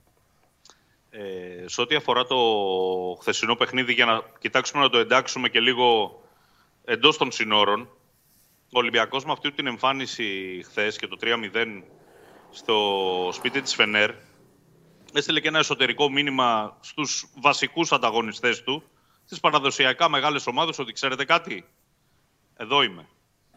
Ξαναβρίσκω τη φόρμα μου, ξαναπατάω καλά, έχω επιλογές, να με φοβάστε. Καλά, δεν πιστεύω ότι, δεν πιστεύω ότι καμία ομάδα δεν είναι. Είναι εντελώς διαφορετικό να βλέπεις έναν Ολυμπιακό να έχει αναταράξεις, να ψάχνεται. Ναι. Και εντελώς διαφορετικό να δείχνει ότι πλέον βελτιώνεται και είναι συμπαγής. Ναι. Απ' την άλλη, ότι θα είναι εντελώς διαφορετικό το παιχνίδι από το χθεσινό, δεν το συζητάμε. Ναι. Ο Ολυμπιακός από τη μία πλευρά έχει την κεκτημένη ταχύτητα ότι έκανε ένα πάρα πολύ καλό παιχνίδι, αλλά εκεί στηρίχθηκε κυρίως στο άμεσο παιχνίδι. Ναι. Δηλαδή με 2-3 πάσες να βγω να βάλω ένα γκολ. Δεν είχε κατοχή μπάλας. Ναι. Περισσότερη κατοχή μπάλας είχε και ειδικά στον πρώτο ημίχρονο η Φενέρ. Πράγμα το οποίο ξαναγίνει και φέτος. Ούτε ο Παναθηναϊκός όμως έχει σκοπό, και σύμφωνα και με αυτά που συζητάμε και με τον Κώστα, ναι, δεν έχει σκοπό ο Παναθηναϊκός να μπει στο Καραϊσκάκη και να πάει κάτσει πίσω. Να παίξει μπάλα ο Παναθηναϊκός. Εγώ έχω την αίσθηση ότι ο Παναθηναϊκός έχει περισσότερες πιθανότητες να διεκδικήσει κάτι από τον Ολυμπιακό. Ναι. Είναι να στηριχθεί περίπου στο πλάνο που στηρίχθηκε χθες ο Μαρτίνς στην Κωνσταντινούπολη. Αλλά αυτή είναι η δική μου σκέψη. Δηλαδή να κοιτάξει να μαζέψει τις γραμμές και να κοιτάξει να κλέψει μπάλες, να παίξει στην κόντρα, αν υπάρχει αυτή η δυνατότητα. Λέω εγώ τι θα έκανα. Ναι, παιδί μου, ναι. Γνωρίζοντας κυρίως τον Ολυμπιακό και όχι τόσο τον Παναθηναϊκό. Από την άλλη, είναι δεδομένο ότι ο Ολυμπιακός θα μπει πιεστικά στο παιχνίδι. Επίσης, είναι δεδομένο ότι ο Ολυμπιακός θα φρεσκαριστεί σε τουλάχιστον 2 με 4 θέσεις εντεκάδας. Ωραία, πάμε και με τους δύο να το πιάσουμε αυτό τώρα. Δεν μου είστε εδώ να βγάλω τα χαρτιά μου και αυτά, αλλά δεν πειράζει. Λοιπόν, πάμε. Βατσλικ. Πάμε πρώτα με σένα, γιατί το κανονικά πρέπει να πάμε το φιλοξενούμενο, αλλά τώρα αφού το είπες εσύ. Λοιπόν, εγώ λέω Λαλά. Εσύ λες Λαλά. Εγώ λέω Λαλά. Ωραία. Με την επεξήγηση, ναι, ότι ακόμη δεν έχει γίνει ούτε από θεραπεία στο Ρέντι. Ναι, και με την υποσημείωση ότι ο Μαρτίνς 4 χρόνια ως εντεκάδες και να λένε βάζει δικές του και καλά κάνει. Λοιπόν, οπότε πια να λέμε είναι τζαμπά. Όχι, τον τελευταίο καιρό κρύβεται. Το περισσότερο καιρό τα προηγούμενα χρόνια έδειχνε. Α, έχει κάνει τα κολπάκια του, τα κάνει. Τέλος πάντων, δεν είναι τώρα το θέμα αυτό. Λοιπόν, ωραία, Ψούκ. Ναι, νομίζω πως ναι. Παπασταθόπουλος είσαι. Ναι, και να πούμε, δεν το είπαμε. Ναι. Και πρέπει να το πούμε ότι για μένα ο Σοκράτης έκανε το καλύτερο του παιχνίδι χθες από τη μέρα που ήρθε στον Ολυμπιακό. Ναι. Συνεχίζει με Σισε. Ναι, αυτή είναι νομίζω το δίδυμάκι που ταιριάζει καλύτερα. Ωραία. Εκτός και αν κρίνει ο προπονητής ότι Σισε είναι πολύ κουρασμένος. Ωραία. Και βάλει τον Μπα. Ναι. Ή ο Σοκράτης, έτσι. Μπορεί ο Σοκράτης να είναι κουρασμένος, ναι, και να ξεκινήσει με τους δύο Σενεγαλέζους. Okay. Υπάρχει αυτή η πιθανότητα. Ναι. Μπροστά. Μπροστά το ερωτηματικό είναι ο Εμβιλά. Ο Εμβιλά έμεινε έξω, όχι γιατί είχε πολύ σοβαρές ενοχλήσεις, αλλά για να μπορέσει να παίξει το παιχνίδι με τον Παναθηναϊκό. Αν είναι έτοιμος, μπορεί να το δούμε και βασικό. Είναι αυτή η πολυτέλεια του Ολυμπιακού που την έλεγα στο Σάβα, που δεν έχει ο ΠΑΟΚ. Είναι αυτή η διαφορά. Αυτή τη στιγμή η διαφορά του Ολυμπιακού και του ΠΑΟΚ είναι ότι ο Ολυμπιακός έχει 17 πεζούμενους και ο ΠΑΟΚ έχει 12, 13. Αυτό είναι. Δηλαδή, για να καταλάβετε τώρα τι κουβέντα είπες, να το λέω στον κόσμο. Ο Σταύρος είπε ότι δεν είχε ιδιαίτερο πρόβλημα με Εμβιλά, αλλά ο στόχος ήταν να μπορεί να παίξει με τον Παναθηναϊκό. Αυτό δεν νομίζω ότι αυτή τη στιγμή μπορεί να το πει ούτε ο Μιλόγεβιτς, ούτε μπορεί να το πει ο Γιοβάνοβιτς Κώστα για κανένα παίκτη αυτή τη στιγμή. Έχει αυτή την πολυτέλεια. Δύσκολο, 15 είναι αυτή τη στιγμή στην πρώτη γραμμή. Ούτε ο ΠΑΟΚ. Και προσπαθεί να εντάξει κι άλλους σιγά σιγά. Έτσι. Αυτή τη στιγμή είναι στους 15. Λοιπόν, ωραία. Με Εμβιλά λοιπόν τη βάζεις στην ομάδα, τι κάνεις? Θα έλεγα ότι αυτή τη στιγμή είναι 40-60 να παίξω Εμβιλά. Οκ, οπότε Μπουχαλάκης, Καμαράδες. Μπουχαλάκης και Καμαράδες αν είναι όλοι οκ από ντεπόζιτο, βενζίνης. Ωραία, Μασούρα στη μία. Ο Νιοκούρς στην άλλη. Και μπροστά ένας από τους δύο. Γιατί ο Νιεκούρου, παρότι δεν φάνηκε πολύ δικά στο πρώτο ημίχρονο, τακτικά ήταν πολύ καλός. Το έγραψα. Τρομερός ο Νιεκούρου, δεν πρόδωσε ούτε μία φορά το Ρέαψουκ. Σωστά. Με την μπάλα στα πόδια δεν έκανε τίποτα. Είναι μορφή ο Νιεκούρου. Ναι. Είναι μορφή. Βλέπεις. Στο δεύτερο ημίχρονο, εντάξει, είχε κάποιες καλές επιλογές. Παιδιά, να σας πω κάτι, επειδή τα έχετε περάσει αυτά. και εσείς, βλέπεις έναν παίκτη, ο οποίος έχει έρθει, λες, Νιγηριανός, βαμμένο μαλλί, έτσι κολπατζής, και το τελευταίο που περιμένεις είναι ότι ο τίμιος αυτός θα πηγαίνει εκεί, θα καλύπτει τον μπακ, θα τα κάνει όλα. Εντάξει, ακόμα με την μπάλα ακόμα δεν. Αλλά εντάξει, θα δούμε. Πριν φτάσουμε στην επίθεση, να σου πω ότι βλέπω Ελαραμπή βασικό. Οκ, αυτό θα σου έλεγα. Δεν αποκλείω το ενδεχόμενο τα τρία κεντρικά χαφ να γίνουν δύο, να παίξει με δεκάρι ο Ολυμπιακός, και αυτό το δεκάρι να είναι αυτός που έπαιξε 5 λεπτάκια χθες, γιατί είναι πάρα πολύ καλός στο να διασπά κλειστές άμυνες, πολύ καλά στημένα. Για τον Βαλμπουενά λες. Πολύ καλή συνεργασία. Με τον Ελαραμπή, και αναφέρομαι βέβαια στο Βαλμπουενά. Να πάει δηλαδή σε ένα 4-2-3-1 με το Βαλμπουενά ξανά δεκάρι πίσω από τον επιθετικό. Ναι. Ωραία. Ναι. Πάμε. Λοιπόν, τέρμα τι γίνεται. Μπρινιόλι, Διούδης, τώρα τι γίνεται εδώ. Κάτσε να δούμε, γιατί η απολογίστηκε. Σήμερα είναι. Διούδης, ναι. Μέχρι τα απογευματάκια θα υπάρξει απόφαση. Ο Μπρινιόλι πάντως ζεσταίνεται. Ναι. Εγώ δεν στο αποκλείω Μπρινιόλι να ξεκινήσει ούτως ή άλλως. Γιατί τις τελευταίες δύο μέρες, υπό το φόβο της ενδεχόμενης απουσίας του Διούδη, ξέρεις, πάντα και οι ομάδες και οι προπονητές και οι προπονητές των φυλακών φορμάρουν αυτό που θα παίξει την Κυριακή. Ναι. Το φορμάρισμα 48 ώρες τώρα γίνεται πάνω στον Πρινιόλι. Εγώ δεν στο αποκλείω. Ένα κρατούμενο εκεί. Δεύτερο κρατούμενο δεξιά. Επίσης, εγώ θα σου αφήσω παράθυρο για Σάντσες. Αντί του Κότσιρα, κυρίως λόγω της. Ο Κότσιρας είναι το βασικό μπακ του Παναθηναϊκού. Ναι. Αν έχει κάποια μείον σε αυτή την εκκίνηση του Παναθηναϊκού, είναι κυρίως ανασταλτικά. Και επειδή ήδη, αν μπει και ο Μπρινιόλι μέσα, η άμυνα του Παναθηναϊκού αλλάζει πολύ στην ισορροπία της με Σάρλια Βέλεθ, ενδεχομένως να θέλει και έναν παίχτη λίγο καλύτερο. Ναι, Βέλεθ είπα, συγγνώμη. Λάθος. Ναι. Σάρλια Πούγκουρα. Να θέλει ένα ποδοσφαιριστή που να είναι καλύτερος και στο αμυντικό κομμάτι και στις στατικές φάσεις και στον αέρα. Ένα 80. Ένα 80 κάτι είναι ο Σάντσες, αλλά το έχει γενικά στον αέρα. Εγώ δεν στο αφήνω ανοιχτό το παράθυρο. Ωραία, Σάντσες. Χουάνκαρ απ' την άλλη, Χουάνκαρ στα αριστερά. Ναι. Πέρεθ, δεν το συζητάμε, στο εξάρι. Αλεξανδρόπουλο Λούτβιστ. Δεξιά αριστερά Χατζιωβάννη με Βιτάλ και κορυφή Καρλίτος. Αυτό, ό,τι έχεις πει όλη τη βδομάδα. Εκεί πιστεύω. Έκανα μια κουβέντα με τον Κέσαρη. Του έλεγα, διαφωνήσαμε. Και ο Κέσαρης μου λέει, ο Χατζηγιοβάνης δοκιμασμένος και αυτά. Εγώ του λέω, μπορεί να μόλακα και τον Παλάσιος μέσα. Έτσι, πρώτο ματς βασικό, έτσι, μέσα στο Καραϊσκάκη. Για την αναμπομπούλα και μόνο. Αν θέλει να κάνει απόλυτο ευνηδιασμό, ναι, αλλά δεν νομίζω ότι το επιδιώξει. Ναι, για τον ευνηδιασμό, για την αναμπομπούλα, γι' αυτό. Να κάνει ένα τσεγό. Ναι, βέβαια να κάνει. Μιλήστε και μόνοι σας, εννοείται. Τα ψηλά κορμιά στην 11η Κώστα. Βγαίνουνε με τις απουσίες. Για τα στημένα ρωτάω κυρίως. Γιατί ξέρουμε πολύ καλά όλοι ότι τα στημένα είναι ένα κομμάτι του παιχνιδιού που οι ομάδες ποντάρουν πολύ, ειδικά όταν ζορίζονται να κάνουν καθαρές ευκαιρίες. Τον έκοψα το Γουλή. Τον εκτέλεσες, του είπες για τα ψηλά κορμιά. Ναι. Δεν τον ακούω και καλά, η αλήθεια είναι. Μου θα ξανάρθει τώρα. Ποιο ήταν το τέτοιο τώρα για να γίνω. Αν βγαίνουν και τα ύψη. Ο Ολυμπιακός έχεις στην δεκάδα του 5 ψηλά κορμιά. Τώρα που λείπει και ο Βέλεθ. Γι' αυτό είπε το Σάντσες να βάλει. Ναι. Για να έχει άλλον έναν. Να βγαίνουν τώρα. Αυτή η παράμετρος είναι σημαντική πάντα σε τέτοια παιχνίδια που μπορεί να είναι κλειστά και να κρυφθούν από ένα στημένο. Εννοείται. Και έχει ο Ολυμπιακός είναι δυνατή ομάδα στα στημένα. Ειδικά όταν παίζουν η Βαλμπουένα, ο Φορτούνο, τέτοιοι όλοι. Τώρα εντάξει, θα τα κάνει ο Μασούρας. Πάει ο Μασούρας και κάνει τα κόμματα. Μου προέκυψε όση ώρα μιλούσαμε μια πληροφορία. Η αριχτή. Ότι μην αποκλείσεις το ενδεχόμενο να παίξει ο Ολυμπιακός με Τικίνιο και Ελαραμπή. Α, μπράβο, αυτά που θέλει ο Διαμαντόπουλος. Δηλαδή, μπράβο σε αυτό που σου έδωσε την πληροφορία. Τα έλεγα χθες βράδυ. Ως μια σκέψη. Καλά, εντάξει. Ναι, γιατί ακόμα σου λέω δεν γίνονται προπόνηση. Να παίξει δηλαδή ο ένας λίγο πιο πίσω από τον άλλον. Μπράβο. Αντί να παίξει ο Βαλμπουενάς στο 10, να παίξει ο Ολυμπιακός. Εγώ αυτό θα έκανα. Λοιπόν, ρώτα τώρα τον Κώστα αυτό που πήγες να του πεις, γιατί μόλις πήγες να του μιλήσεις, σου το κλείσε επίτηδες. Δεν θέλει να σου μιλάει ο Κώστας, τα λέω εγώ. Από μένα αλήθειες πάντα. Εγώ ήθελα απλά να ρωτήσω τον Κώστα αν και κατά πόσο προβληματίζει το θέμα με τα ψηλά κορμιά και αν βγαίνουν τα ψηλά κορμιά στο Γιοβάνοβιτς για τα στημένα. Γιατί πολλά τέτοια παιχνίδια πολλές φορές κρίνονται και από τα στημένα. 100%. Και στα τελευταία ντέρμπι που έχεις δίκιο, καταρχήν το είπαμε και με τον Παντελή χθες, υπολογίζεις πάρα πολύ τις στατικές φάσεις, γιατί ξέρει ότι έχει πολύ μεγάλη δύναμη ο Ολυμπιακός στις στατικές φάσεις. Ειδικά στο Καραϊσκάκης έχει πληγωθεί από στατικές φάσεις ο Παναθηναϊκός τα τελευταία χρόνια. Τα κορμιά, κοίταξε να δεις τώρα, τα κουκιά είναι μετρημένα. Τα στόπερ του είναι δεδομένα. Σάλια που κουράζει.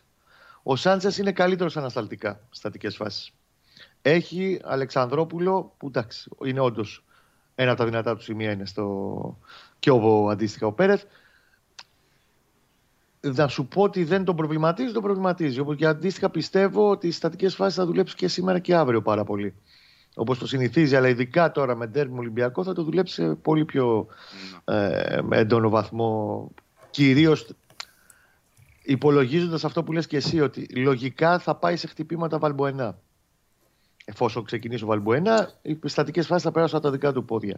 Και το σκάουτινγκ δηλαδή θα πάει πάνω στο Βαλμπουενά ή μετά στο Μασούρα. Εφόσον για κάποιο λόγο δεν παίξει ο Βαλμπουενά. Αίσθησή μου, για να το κλείσω και ό,τι άλλο θέλετε το συζητάμε, είναι ότι ο Ολυμπιακός θα μπει με τέρμα τον Γκάζι στο γήπεδο. Αυτό τι είναι. Εννοείται, αυτό είναι νέο.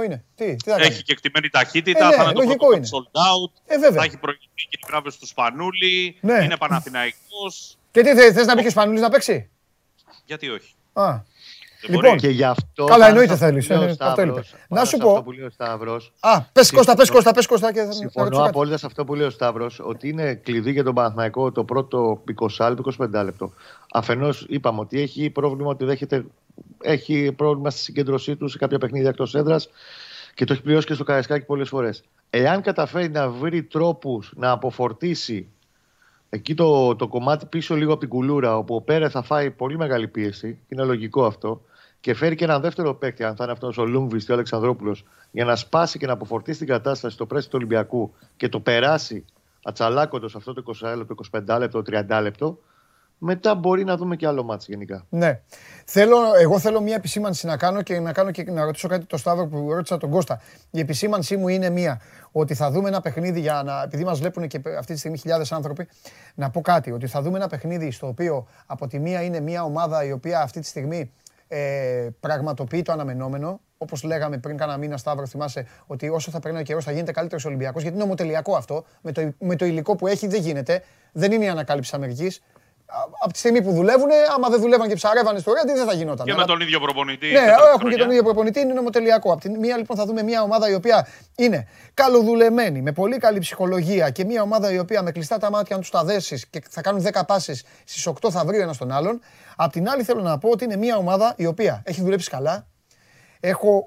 Η γνώμη μου είναι ότι δεν θα αλλάξει ποτέ αυτό που λέγα στον Κώστα, ότι ο Παναθηναϊκός θα παίξει καλή μπάλα.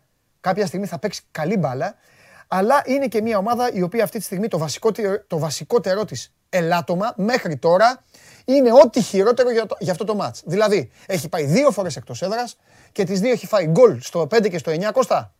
Ναι. Και μετά έχει εξαφανιστεί από το γήπεδο. Αν πας αυτό και το πάθεις στο Καραϊσκάκι, μπορεί και να σε καταπιεί το γήπεδο. Όχι απλά να εξαφανιστείς. Οπότε το στίχημα... Εδώ δικαίωμα στο εξαφανιστείς. Δεν είναι Μπόλωνη που τον πάταγε αντίπαλος. Είχε την μπάλα, δεν ήξερε τι να την κάνει. Ναι, εδώ όμως. Και την είχε ο Παναθηναϊκός 2 μάτς. Σωστά. Εδώ όμως έφτανε στο τελικό. Δεν σου παίρνει. Ναι, δεν σε παίρνει να πάθεις το ίδιο, γιατί όχι, δεν θα ξέρεις τι θα την κάνεις τώρα. Μετά θα τη χάσεις την μπάλα ξανά. Οπότε ο Παναθηναϊκός έχει ως πρώτο του αντίπαλο για μένα αυτή τη στιγμή τον ίδιο του τον εαυτό και την ψυχολογία του. Να περνάει ο χρόνος στο μάτς, να γίνει σύμμαχος και από εκεί και πέρα. Δεν ξέρω αν ο Παναθηναϊκός πραγματικά, δεν ξέρω ο Παναθηναϊκός πώς μπορεί να βρει τον γκολ, αν το βρει, μπάλα είναι. Αλλά θεωρώ ότι αν παίξει με το μυαλό του Ολυμπιακού και λίγο Καραϊσκάκι και λίγο Αχβάχ, εκεί μπορεί να βρει. Αλλά πρέπει να είναι μεγάλη νύχτα για τον Παναθηναϊκό. Για τον Ολυμπιακό να γίνουν αυτά που λέει ο Γεωργακόπουλος, θα κερδίσει το μάτς από το πρώτο ημίχρονο. Θέλω όμως τώρα να σε ρωτήσω, Σταύρο, να μας πεις κάτι. Ρώτησα το μειονέκτημα που θέλει να χτυπήσει και ο Κώστας είπε τα μπακ. Ο Ολυμπιακός πού να χτυπήσει? Ο Ολυμπιακός δεν νομίζω ότι θα εστιάσει κάπου συγκεκριμένα. Ναι. Ο Ολυμπιακός αυτό που ενδιαφέρει το Μαρτίνς είναι να είναι πιεστικός, να κυνηγήσει την πρώτη μπάλα.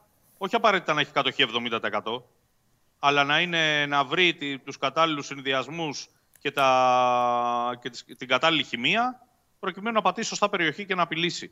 Το αν θα πει στον Βαλμπουενά ή όποιον παίξει πίσω από τον Center Forward, κλείνε λίγο περισσότερο δεξιά πάνω στο Χουάνκαρ ή κλείνε λίγο περισσότερο αριστερά πάνω στο Σάντσες. Αυτά είναι πράγματα τα οποία συμβαίνουν σε κάθε παιχνίδι. Ναι. Αυτό που ενδιαφέρει το Μαρτίνης είναι να διάσει το μυαλό των παικτών ότι ναι, κερδίσαμε, αλλά πρέπει να είμαστε σοβαροί με τον Παναθηναϊκό.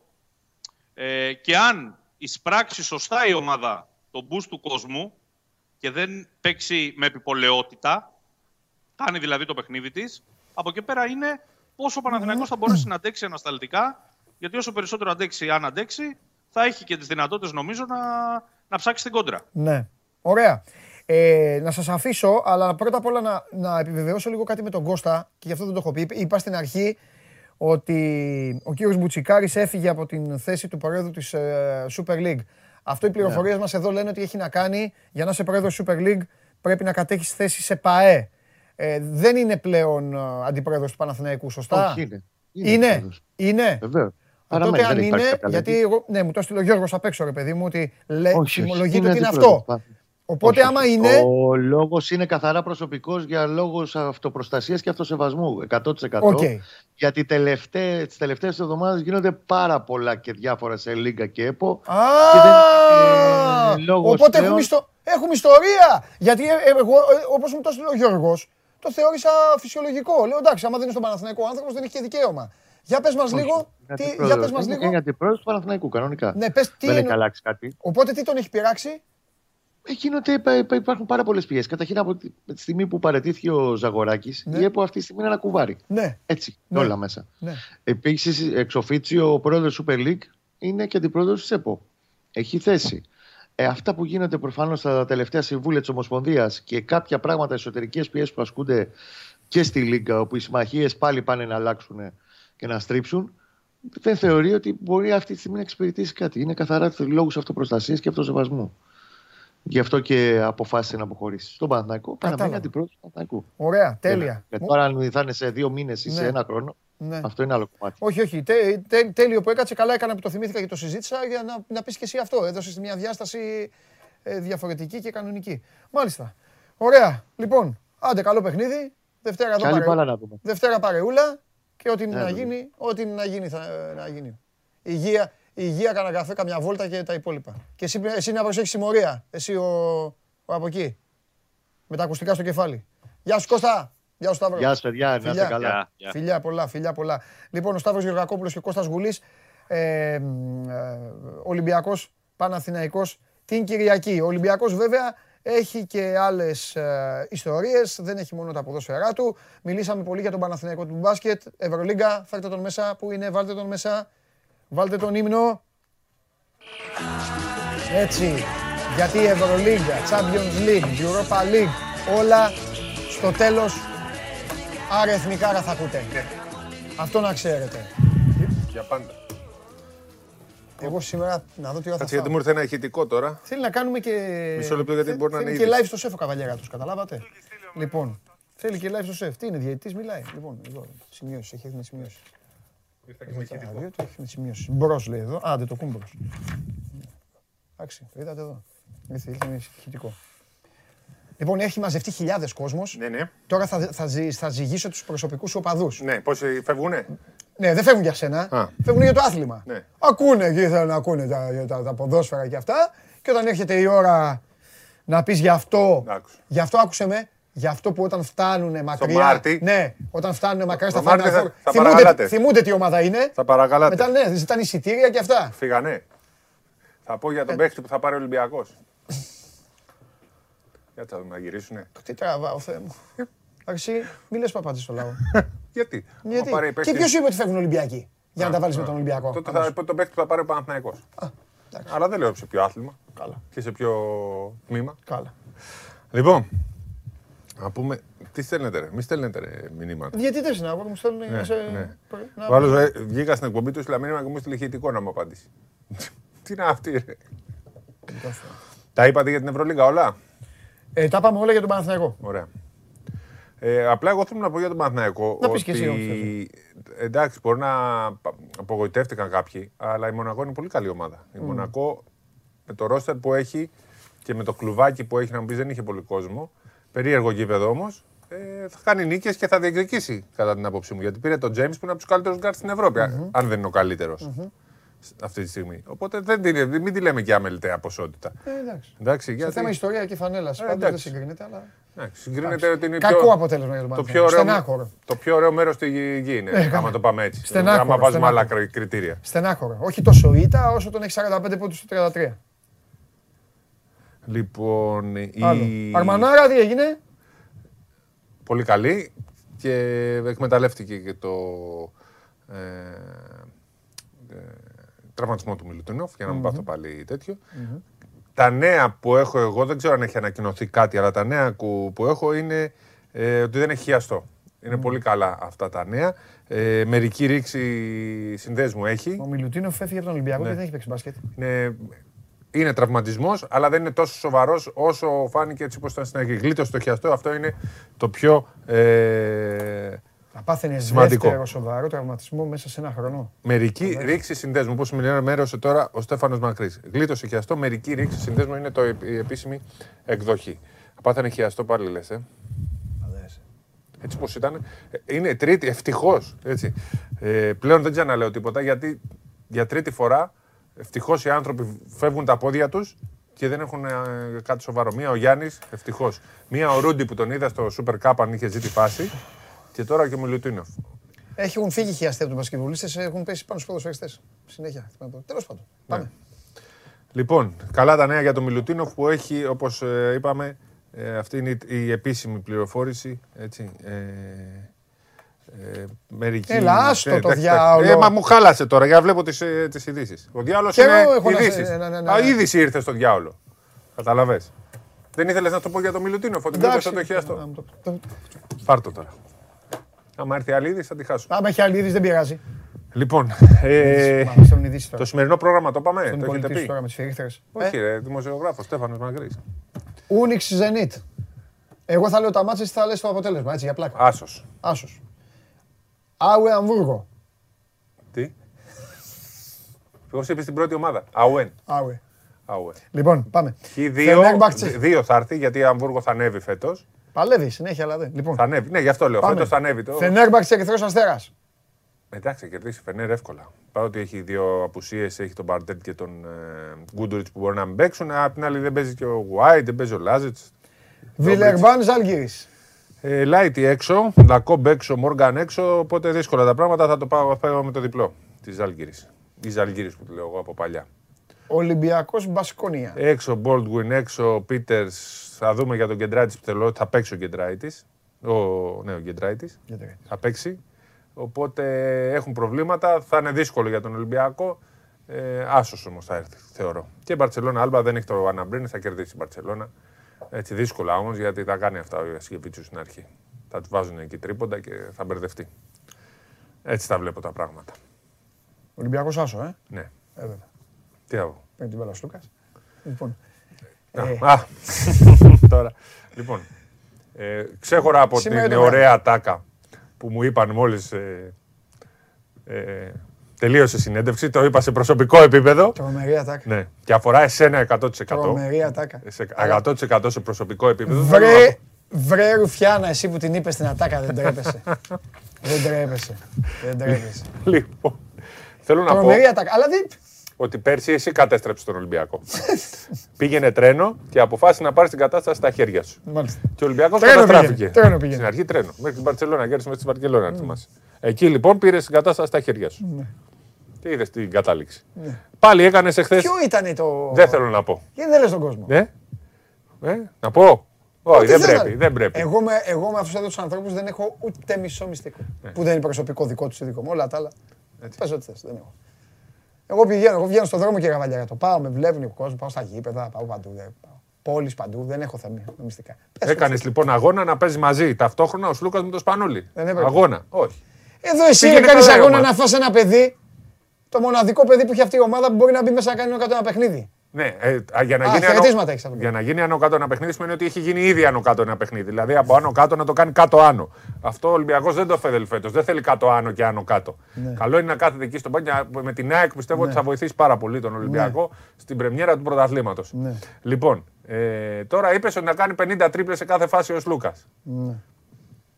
Μπράβο Πανάγο, είσαι άρχοντας. Αυτό είπες. Θέλω του Πανάγου να του δώσει χαρακτήρια. Μπράβο στον Πανάγο. Ναι, γιατί δεν 50 τρίπλες σε κάθε μάτσο είπες. Κάνει όσες τρίπλες θέλησε. Έτσι του πες. Έδωσε εντολή στο τέλος. Σλούκα. Ναι. Τρίμπλες. Του είπα πάρε την μπάλα και κάνε το γουστάρεις. Ναι. Αυτό το πες. Αυτό είναι 50 τρίπλες. Οπότε τώρα με το κάνει. Δεν παίζει έτσι ο Ολυμπιακός και έτσι έχει βοηθηθεί ακόμα περισσότερο ο Λούκας. Παίζει πολύ καλύτερα. Γιατί αν ο Λούκας αυτή τη στιγμή πρέπει να τον πιέσει στο λογικό, να κατεβάσει την μπάλα, να τη δώσει, να την ξαναπάρει, τελείωσε η επίθεση. Τώρα με το walk-up θα την βοηθάει λίγο. Εννοείται, άρα λοιπόν...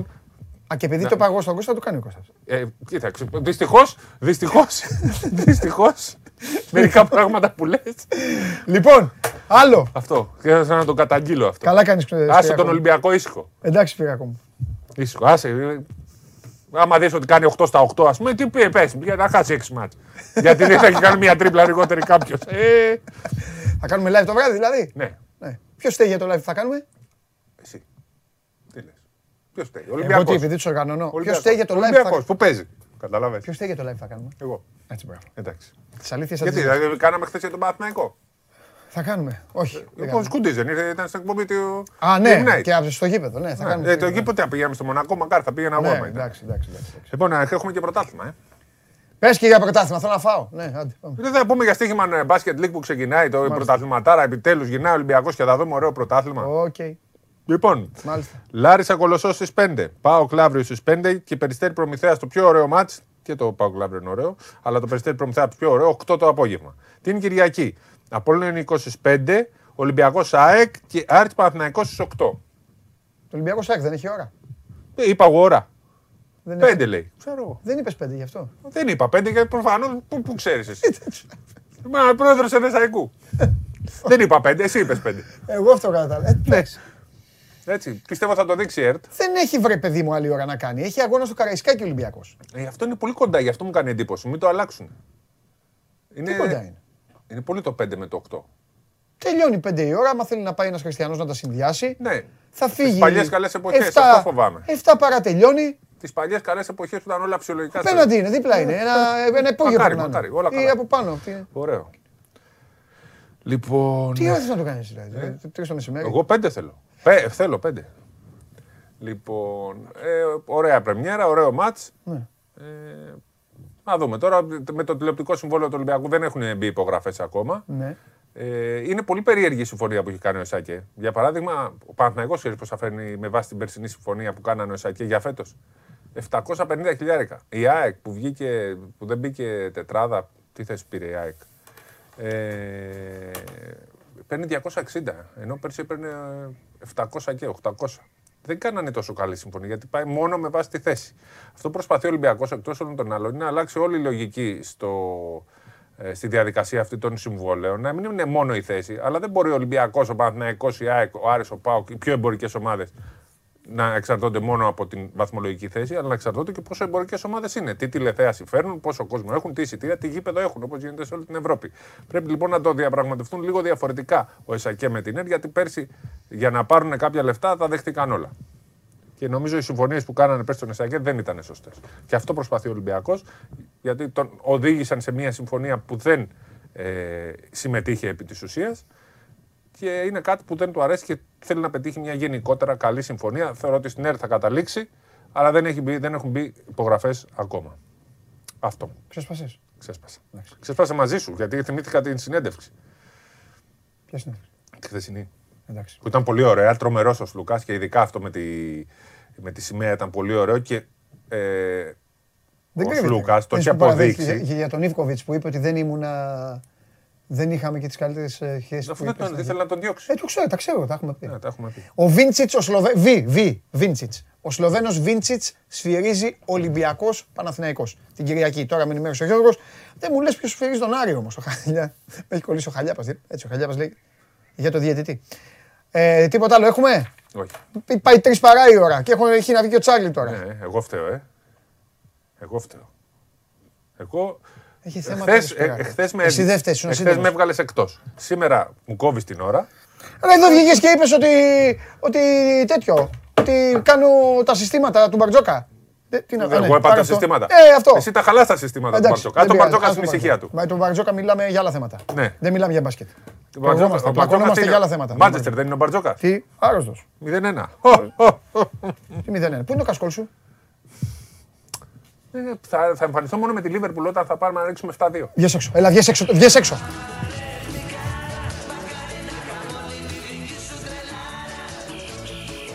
Εγώ φταίω που σε αντέχω. Εγώ φταίω, δεν αντέχει άλλος. Πάρτε τον Τζάρλι, βγάλε.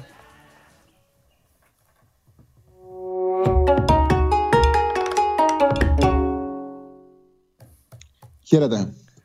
Βλέπω να φέρνω και φαΐ εδώ, την app θα βγαίνουνε, εσύ τελευταία θα τρώω. Έλα Τσάκλι μου, πώς είσαι? Καλά, το που κάνεις όμως είναι χαλιά κάτσε. Να χαρά είσαι και από μέσα, φοβερή μπλούζα. Φοβερή μπλούζα, σκουάνταρα τζούρα. Φοβερή μπλούζα, φάνηκε. Έλα, πάμε, δώσ' τα όλα, δώσ' τα να τελειώνουμε. Λοιπόν, πάμε γιατί έχουμε, πώς λένε, έχουμε πολλά παιχνίδια και ωραία παιχνίδια. Λοιπόν, ξεκινάμε με τη σημερινή μέρα. Κάλιαρη Βενέτσια. Στη Κάλιαρη είχαμε, εντάξει, ούνα φάτσα, ούνα ράτσα. Πήγε ο πρόεδρος Κάλιαρη στο προπονικό κέντρο. Για το μάτσο με τη Βενέτσια, τους είπε τα λογάκια που πρέπει να τους πει, γιατί πρέπει να κερδίσουν. Δεν έχουν νικήσει, πρέπει να κερδίσουν. Κάμος η Σαρδινία. Ναι, πρέπει οπωσδήποτε να κερδίσουν τη Βενέτσια, το παιχνίδι είναι οριακό. Τώρα για μια ομάδα που έχει τον Κοδίν, τον Κασέρες, τον Αντές, τον Σούτμαν και επιθετικό δίδυμο τον Πέδρο και τον Κεϊτά, σε ένα παιχνίδι πρέπει οπωσδήποτε να το πάρουν με την οχτώ της Βενέτσια. Νομίζω ότι είναι στο χέρι τους να κερδίσουν. Σε ένα 90 δίνει ο άσος. Υπάρχουν συνθήκες για να κερδίσει σήμερα η Κάλιαρη την Βενέτσια. Λοιπόν, στην Ισπανία, για να κλείσουμε με το σημερινό, παίζει Μπιλμπάο Αλαβές. Η Μπιλμπάο πήγαινε μια χαρά, είχε 2-3-0, ένα ωραίο ρεκόρ. Αποφάσισε ο Μαρτσελίνο να βάλει τα δεύτερα με τη Βαγεκάνο. Τους τύχησε πάρα πολύ αυτό. Την προηγούμενη εβδομάδα παίζανε με τη Βαλένθια στο Μεστάγια. Κερδίζανε 0-1, παρότι είχαν παίξει παραπάνω, του φαγάνε στο τέλος. Και τώρα βρίσκονται στη 10η θέση. Οπότε, για να επειδή υπάρχει διακοπή, θα παίξει με όλους τους βασικούς. Θα παίξει και ο Μπερεγκέρ και ο Μουνιαΐν στα άκρα και ο Γουίλιαμς και ο Ραούλ Γκαρθία επιθετικό δίδυμο με την καλή ομάδα. Να πάρει την Αλαβές και να πάει καλά στη διακοπή. Κοντινό μαθαίνει. Μισή ώρα απόσταση με το λεωφορείο. Μισή ώρα απόσταση. Ναι. Και δεν έχουν και καλές σχέσεις. Ναι. Άσος Μπιλμπάο Αλαβές. Άσος Μπιλμπάο Αλαβές. Άσος Κάλιαρη Βενέτσια για σήμερα. Πάμε στα αυριανά. Τέλεια. Λοιπόν. Αύριο η United παίζει με την Everton. Ο άσος είναι 1,50. Θα ήταν δυνατό παιχνίδι αν η Everton είχε τον Calvert-Lewin και τον Ριτσάρλσον. 1,50 ο άσος η Everton χωρίς Calvert-Lewin και η United με την Everton χωρίς να παίζει Calvert-Lewin και Ριτσάρλσον είναι μια καλή απόδοση να τη βάλεις σε βάση στα δελτία κάποιος. Είναι και στις 2,5 ώρα. Οπότε το παίρνεις αυτό και προχωράς στον άσος της United. Δεν χρειάζεται για μένα παραπάνω ανάλυση. Μην κουράζουμε τον κόσμο. Συμφωνώ πολύ. Δεύτερο, πάμε στα παιχνίδια των 5. Η Λίτζ έχει την ευκαιρία να πετύχει την πρώτη της νίκη για φέτος. Δεν έχει κερδίσει ακόμα. Η αλήθεια βέβαια είναι ότι στο γήπεδο της είχε δύσκολα μάτς. Είχε ομάδες που παίζανε πάνω κάτω. Έπαιξε με την Everton στο 2-2 που ήταν και πρώτη αγωνιστική εντός. Έπαιξε δεύτερη αγωνιστική, πρώτη εντός. Έφερε 2-2. Έχασε από τη Λίβερπουλ πάρα πολύ εύκολα. Δεν υπήρχε πάνω κάτω. Η Λίβερπουλ ήταν πολύ καλή σε αυτό το μάτς. Και την προηγούμενη εβδομάδα ήρθε η ανατροπή με του West Ham σε ένα παιχνίδι που μπορούσε να έρθει 3-3. Ήρθε 1-2. Θα υποδεχτεί την Watford. Δεν νομίζω ότι η Watford μπορεί να αντιμετωπίσει το ρυθμό της Leeds. Πρέπει οπωσδήποτε να κερδίσει. Σε έχει στοιχήσει που δεν έχει τον Bamford που πέρσι έδωσε το λεπτό γκολ. Νομίζω όμως ότι με τον Ροντρίγκο και τον Ραφίνια, τη Watford που δεν βλεπόταν με την Newcastle, στο 1-1 ήταν τυχερή. Τα γκολ ήταν 0-92-52 για να χάσει. Θεωρώ ότι η Leeds θα κάνει αύριο την πρώτη της νίκη. Η αποδόση στον Άσο είναι από 1,75 μέχρι 1,80. Λοιπόν, και άλλη ομάδα πρέπει να κερδίσει, να κάνει την πρώτη νίκη στην Premier League. Είναι η Burnley που υποδέχεται για μένα την πιο λίγη, αυτή είναι η λέξη, ομάδα που είχε ανέβει ποτέ σε αυτή την κατηγορία, την Norwich. Δεν έχει σκληράδα, δεν έχει επιθετική στόφα, ποιότητα για να μείνει στην κατηγορία. Η Burnley και πέρσι είχε ξεκινήσει άσχημα. Τον βρήκε τον τρόπο της να διορθώσει και να γυρίσει την κατάσταση. Το επιθετικό δίδυμο Wood Barnes δεν μπορεί να παιχτεί εύκολα από μια ομάδα που είναι αρκετά soft. Χρειάζονται οπωσδήποτε την νίκη. Η παίκτες της Μπέρνλι θα είναι πρώτη για φέτος, είναι πρώτη-τελευταία. Θα κερδίσουν, μπορεί να κάνουν και διακοπή πάνω από την επικίνδυνη ζώνη αν πάρουν αυτό το τρίποντο. Είναι στο 1,90 ο άσος. Θεωρώ ότι είναι μια πολύ καλή απόδοση. Επίσης, για μένα, πολύ καλή απόδοση και το λέω χωρίς πολλή ανάλυση. Το μόνο που θα πω είναι ότι για να γκελάρει η Τσέλσι με τη Southampton θα πρέπει να το πάρουν το μάτσα ψήφιστα. Το 0-0 που έχει φέρει η Σαουθάμπτον στο Etihad και το γεγονός ότι σε δύο μάτσα έχει σκοράρει τη Τσέλσι, του κάνει να το δουν το μάτσα πολύ σοβαρά με τη βασική τους 11. Ο άσος με over 1,5 είναι στο 1,65. Θα περάσει, θα κερδίσει η Τσέλσι, θεωρώ αρκετά εύκολα τη Σαουθάμπτον. Και πάμε στο τελευταίο μάτσα για το Σάββατο και θα πάμε στην Κυριακή, στο 5ο παιχνίδι. Νις Μπρεστ, με κόσμο η Νις. Το καλύτερο ρόστερ μετά την Παρί, στη μάχη που θα γίνει πολύ μεγάλη μάχη για τη δεύτερη θέση. Είχαν δύο γκέλες, πήγαν και κέρδισαν πάρα πολύ εύκολα την Σεντετιέν. Πολύ εύκολα. Ωραία πήγε το δίδυμο του εξωτερικού Ντελόρ με τους Δουηρή. Ανεβαίνει και ο Εξτρέμ που έχουν πάρει ο Στένκα από την Ολλανδία με 15 εκατομμύρια ευρώ. Επιστρέφει ο κόσμος που θα τους δώσει όθηση στο 1,60 με 1,65 ο άσος. Αυτά για τα παιχνίδια του Σαββάτου. Το ξαναλέω, Manchester United Everton, άσος, Leeds Watford, άσος, Burnley Norwich, άσος, Chelsea Southampton, άσος με over 1,5 πάει στο 1,65 και Nice Brest, άσος. Και πάμε στα μάτια της Κυριακής, όπου εδώ θα κλείσει και ο δεύτερος κύκλος της σεζόν με τη διακοπή, που άνοιξε από τη διακοπή του Σεπτεμβρίου μέχρι τη διακοπή του Οκτωβρίου. Και οι ομάδες πάνε δυνατά στο τελευταίο Σαββατοκύριακο, γιατί ξέρουν ότι πετάει τη διακοπή. Και ξεκινάμε με την Serie A. Η Σαμπντόρια υποδέχεται την Ουντινέζε, την έχει πελάτησά της, η Σαμπντόρια την Ουντινέζε, την έχει κερδίσει 5 συνεχόμενες φορές μέσα έξω. Την κερδίζει 4 συνεχόμενες φορές στη Γένοβα και στα τελευταία 8 είναι αίτητη με ένα σερί 6-2-0. Επίσης η Σαμπντόρια είχε μια πολύ καλή επιθετική τετράδα, Καπούτο Κουαγιαρέλα επιθετικό δίδυμο, Ντάμσκα το Δανός με Καντρέβα στα άκρα. Ο Νταβρέσα προπονητής. Η Ουντινέζε δεν έχει δείξει τίποτα στα τελευταία τρία, είναι αρκετά πεσμένη. Στην εβδομάδα η Σαμπντόρια είναι χαμηλά, είχε πολύ δύσκολο πρόγραμμα. Μόνο την Νάπολη δεν έχει παλέψει. Όλα τα άλλα της παιχνίδια τα έχει παλέψει. Την προηγούμενη εβδομάδα χάσε από τη Γιουβέντους 3-2, είχε στο 88 ευκαιρία να το κάνει 3-3. Κέρδισε την Έμπολη στο μοναδικό must win παιχνίδι που είχε. Πήρε μια ισοπαλία 0-0 με τη Σασουόλο έξω και την ισοπαλία με την Ίντερ μέσα. Είναι ευκαιρία να πάρει αυτό το παιχνίδι τη Σαμπντόρια. Ο 2-20 είναι μια χαρά ο άσο. Λοιπόν, πάμε στην Ισπανία. Αρχίζει και χαλάει λίγο λαιμός, αλλά τελειώνω. Πάμε στην Ισπανία. Χετάφε υποδέχεται την Σοσιεδάδ. Τρεις ομάδες στο παρελθόν στην Ισπανία έχουν ξεκινήσει με 7 συνεχόμενες ήττες. Η μία από αυτές είναι η προηγούμενη του Μίτσελ, η Μάλαγα με τον Μίτσελ. Πάνε, αν χάσουν, έχει και διακοπή, θα ξανακρατήσουν ένα καντήτο. Πάει στα ρεκόρ. Δεν υπάρχει λόγος. Τελειώνει. Η Σοσιεδάδ είναι πολύ γρήγορη ομάδα. Εν τω μεταξύ, είχε τάφες σε κάθε παιχνίδι με την κυριότητα του προηγούμενου. Δηλαδή, με την Πέτσο, όποιος κάτσε να το δει Κυριακή βράδυ, πρέπει να φάει 5-6 γκολ. Τους διασύρανε. Σε κάθε φάση μετά το 80 κάνανε μεγάλη ευκαιρία. Είναι μια χαρά από το 2-20 διπλό. Θα έχουν άγχος, πίεση και το εξής. Πρέπει να κερδίσουν. Δεν τους κάνει σοβαλία. Τι να πάει με ένα βαθμό σε 8 αγωνιστικές. Πρέπει οπωσδήποτε να κερδίσουν, οπότε θα ανοιχτούν. Και η γρήγορη ομάδα η Σχεδά θα παίξει το Ισακ. Στο χώρο θα τους κερδίσουν. Στο 2-20 το διπλό. Λοιπόν, και πάμε ίδιας λογικής στο παιχνίδι, στις 10 στην Ισπανία, Γρανάδα Σεβίλη. Και εδώ ο Μορένο είναι σε πίεση. Τον κατηγορούν ότι γύρισε την ομάδα πίσω στο Βίγκο που χάσε ένα 0-96. Το είχαμε πει από πολύ νωρίς. Ανεξάρτητα αν πιάνουμε ή αν χάνουμε σημεία, δίνουμε και κατευθύνσεις. Και για την Γρανάδα είχαμε μιλήσει η Εγκαιρά ότι δεν ξεκίνησε καλά με τον Μορένο και για τη Χετάφε. Η Σεβίλη έχει ποιότητα. Και εδώ έχουμε ένα τοπικό ντέρμπι χωρίς αντιπαλότητα μεγάλη. Έχουν καλές σχέσεις οι δύο σύλλογοι και παίζει ρόλο. Αλλά η Γρανάδα είναι πιεσμένη, θέλει αποτέλεσμα. Εγώ δεν βλέπω να προχωράει άλλο αυτή η ιστορία με τον Μορένο. Η Σεβίλη θα κερδίσει στο 1,80 να περάσει και να βοηθήσει και τη Γρανάδα να ψάξει για καλύτερο προπονητή. Λοιπόν, και πάμε στην Γαλλία. Κάνουν ωραίοι. Έχει μια πολύ μεγάλη ευκαιρία ο Λάζ. Είναι μεγάλο μάτσο Τετιέν Λιόν. Ντέρμπι αντιπαλότητας. Εχθρικές οι δύο ομάδες. Περιμένουν κιόλας στη Γαλλία να δουν τι θα γίνει με τα επεισόδια, γιατί όπως το είπαμε και την προηγούμενη φορά, έχει ανοίξει ένας άσχημος κύκλος και το φοβούνται πολύ αυτό το παιχνίδι. Η αλήθεια είναι ότι υπάρχει μεγάλη αντιπαλότητα μεταξύ Ολάζ και Πιέλ. Είχαν συνεργασία για 3 χρόνια από το 8 μέχρι το 11. Ναι. Οι δυο τους τα σπάσανε στα δικαστήρια, είχαν γίνει πάρα πολλά. Δηλαδή, μέχρι που είχαν πάει να λιτζάρουν και τον γιο του που έπαιζε στη Β' ομάδα και ο ένας γιος του έπαιζε στη Β' και ο άλλος τον είχε κάνει βασικό. Είχαν γίνει πάρα πολλά. Τέτοιο τέλος πάντων μεταξύ τους, στα δικαστήρια ήταν για πάρα πολλά χρόνια. Έχει πλάκα η ιστορία ότι όταν ανέλαβε ο Πιέλ την ομάδα, είναι καλιά φορά να κάνουν κύκλους τα πράγματα. Πρώτο παιχνίδι έπαιζε με τη Λιόν και είχε πάρει την ομάδα Παρασκευή μετά που ήταν στην Ευρώπη. Και ενώ δεν ήταν να κάτσει στον πάγκο, επειδή είχε να παίξει με τη Λιόν, έκατσε στον πάγκο, έπαιξε ένα πολύ αμυντικό τότε 3-6-1 και κέρδισε με γκολ στη τελευταία φάση του παιχνιδιού. Από εκεί και πέρα δεν του είχε βγει τίποτα του Πιέλ. Η αλήθεια είναι αρκετά μπερδεμένος. και δεν την έχει βοηθήσει καθόλου την ομάδα. Η Λιόν είναι σε μια διαδικασία διόρθωσης. Την προηγούμενη εβδομάδα έμεινε στο 1-1 με τη Λοριάν. Έπαιξε όμως από το 10ο λεπτό λιγότερο και παρόλα αυτά θα μπορούσε να πάρει το παιχνίδι. Είχε γκολ που ακυρώθηκε στο 94. Της δίνεται ευκαιρία, η Σεντετ είναι τελευταία. Είναι και χειρότερη ομάδα με βάση την εικόνα που είχε μέχρι τώρα τσαμπινά.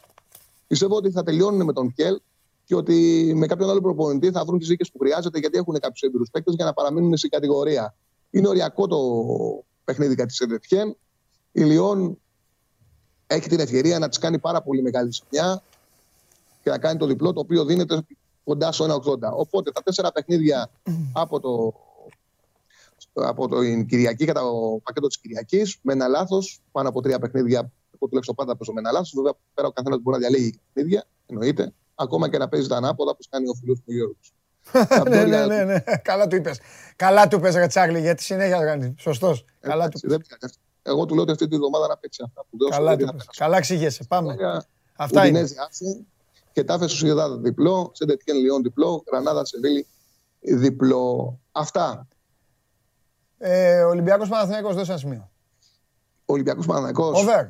Άμα δεν θες να δώσεις. Ναι, άμα δεν θες να πας με ομάδα, ρε παιδί μου. Όχι, φαβορί είναι ο Ολυμπιακός, ξεκάθαρο. Ναι. Θα είναι έκπληξη να τα καταφέρει ο Παναθηναϊκός. Να πάρει αποτέλεσμα, ειδικά με το δίδυμο που πάει.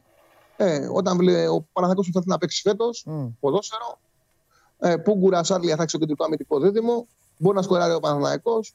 Πολύ πιθανό μου φαίνεται το αποτέλεσμα, τελικό αποτέλεσμα το 2-1. Over. 2-20, 2-15. Α, μια χαρά. Μάλιστα, τέλεια. Φιλιά! Αυτά, γεια. Τα λέμε, γεια σου Τσάρλι μου, τα λέμε Δευτέρα. Αυτός ήταν και ο Τσάρλι. Εκπομπή Ben Hur. Έτσι, τι να κάνουμε. Τα έχω προαναγγείλει αυτά. Θα έρθουν και τέτοιες μέρες. Δεν πειράζει, εσείς να είστε καλά. Να μου κάνετε παρέα, γιατί ο στόχος είναι να περνάω καλά. Ήταν μια εβδομάδα ζόρικη, ήταν μια εβδομάδα με ευρωπαϊκές διοργανώσεις. Α, τι ψηφίσατε? Πού έληξε? Ντέρμπι 71,4, εκεί έμεινε, νίκη του Ολυμπιακού, νίκη του Παναθηναϊκού πέρασε στη δεύτερη θέση με 18,6 και την ισοπαλία την προτίμησε το 10% των τηλεθεατών και των τηλεθεατριών. Μια εβδομάδα ζόρικη, μια εβδομάδα ωραία, γεμάτη με αθλητικά γεγονότα, ξεκίνησε και η Ευρωλίγκα.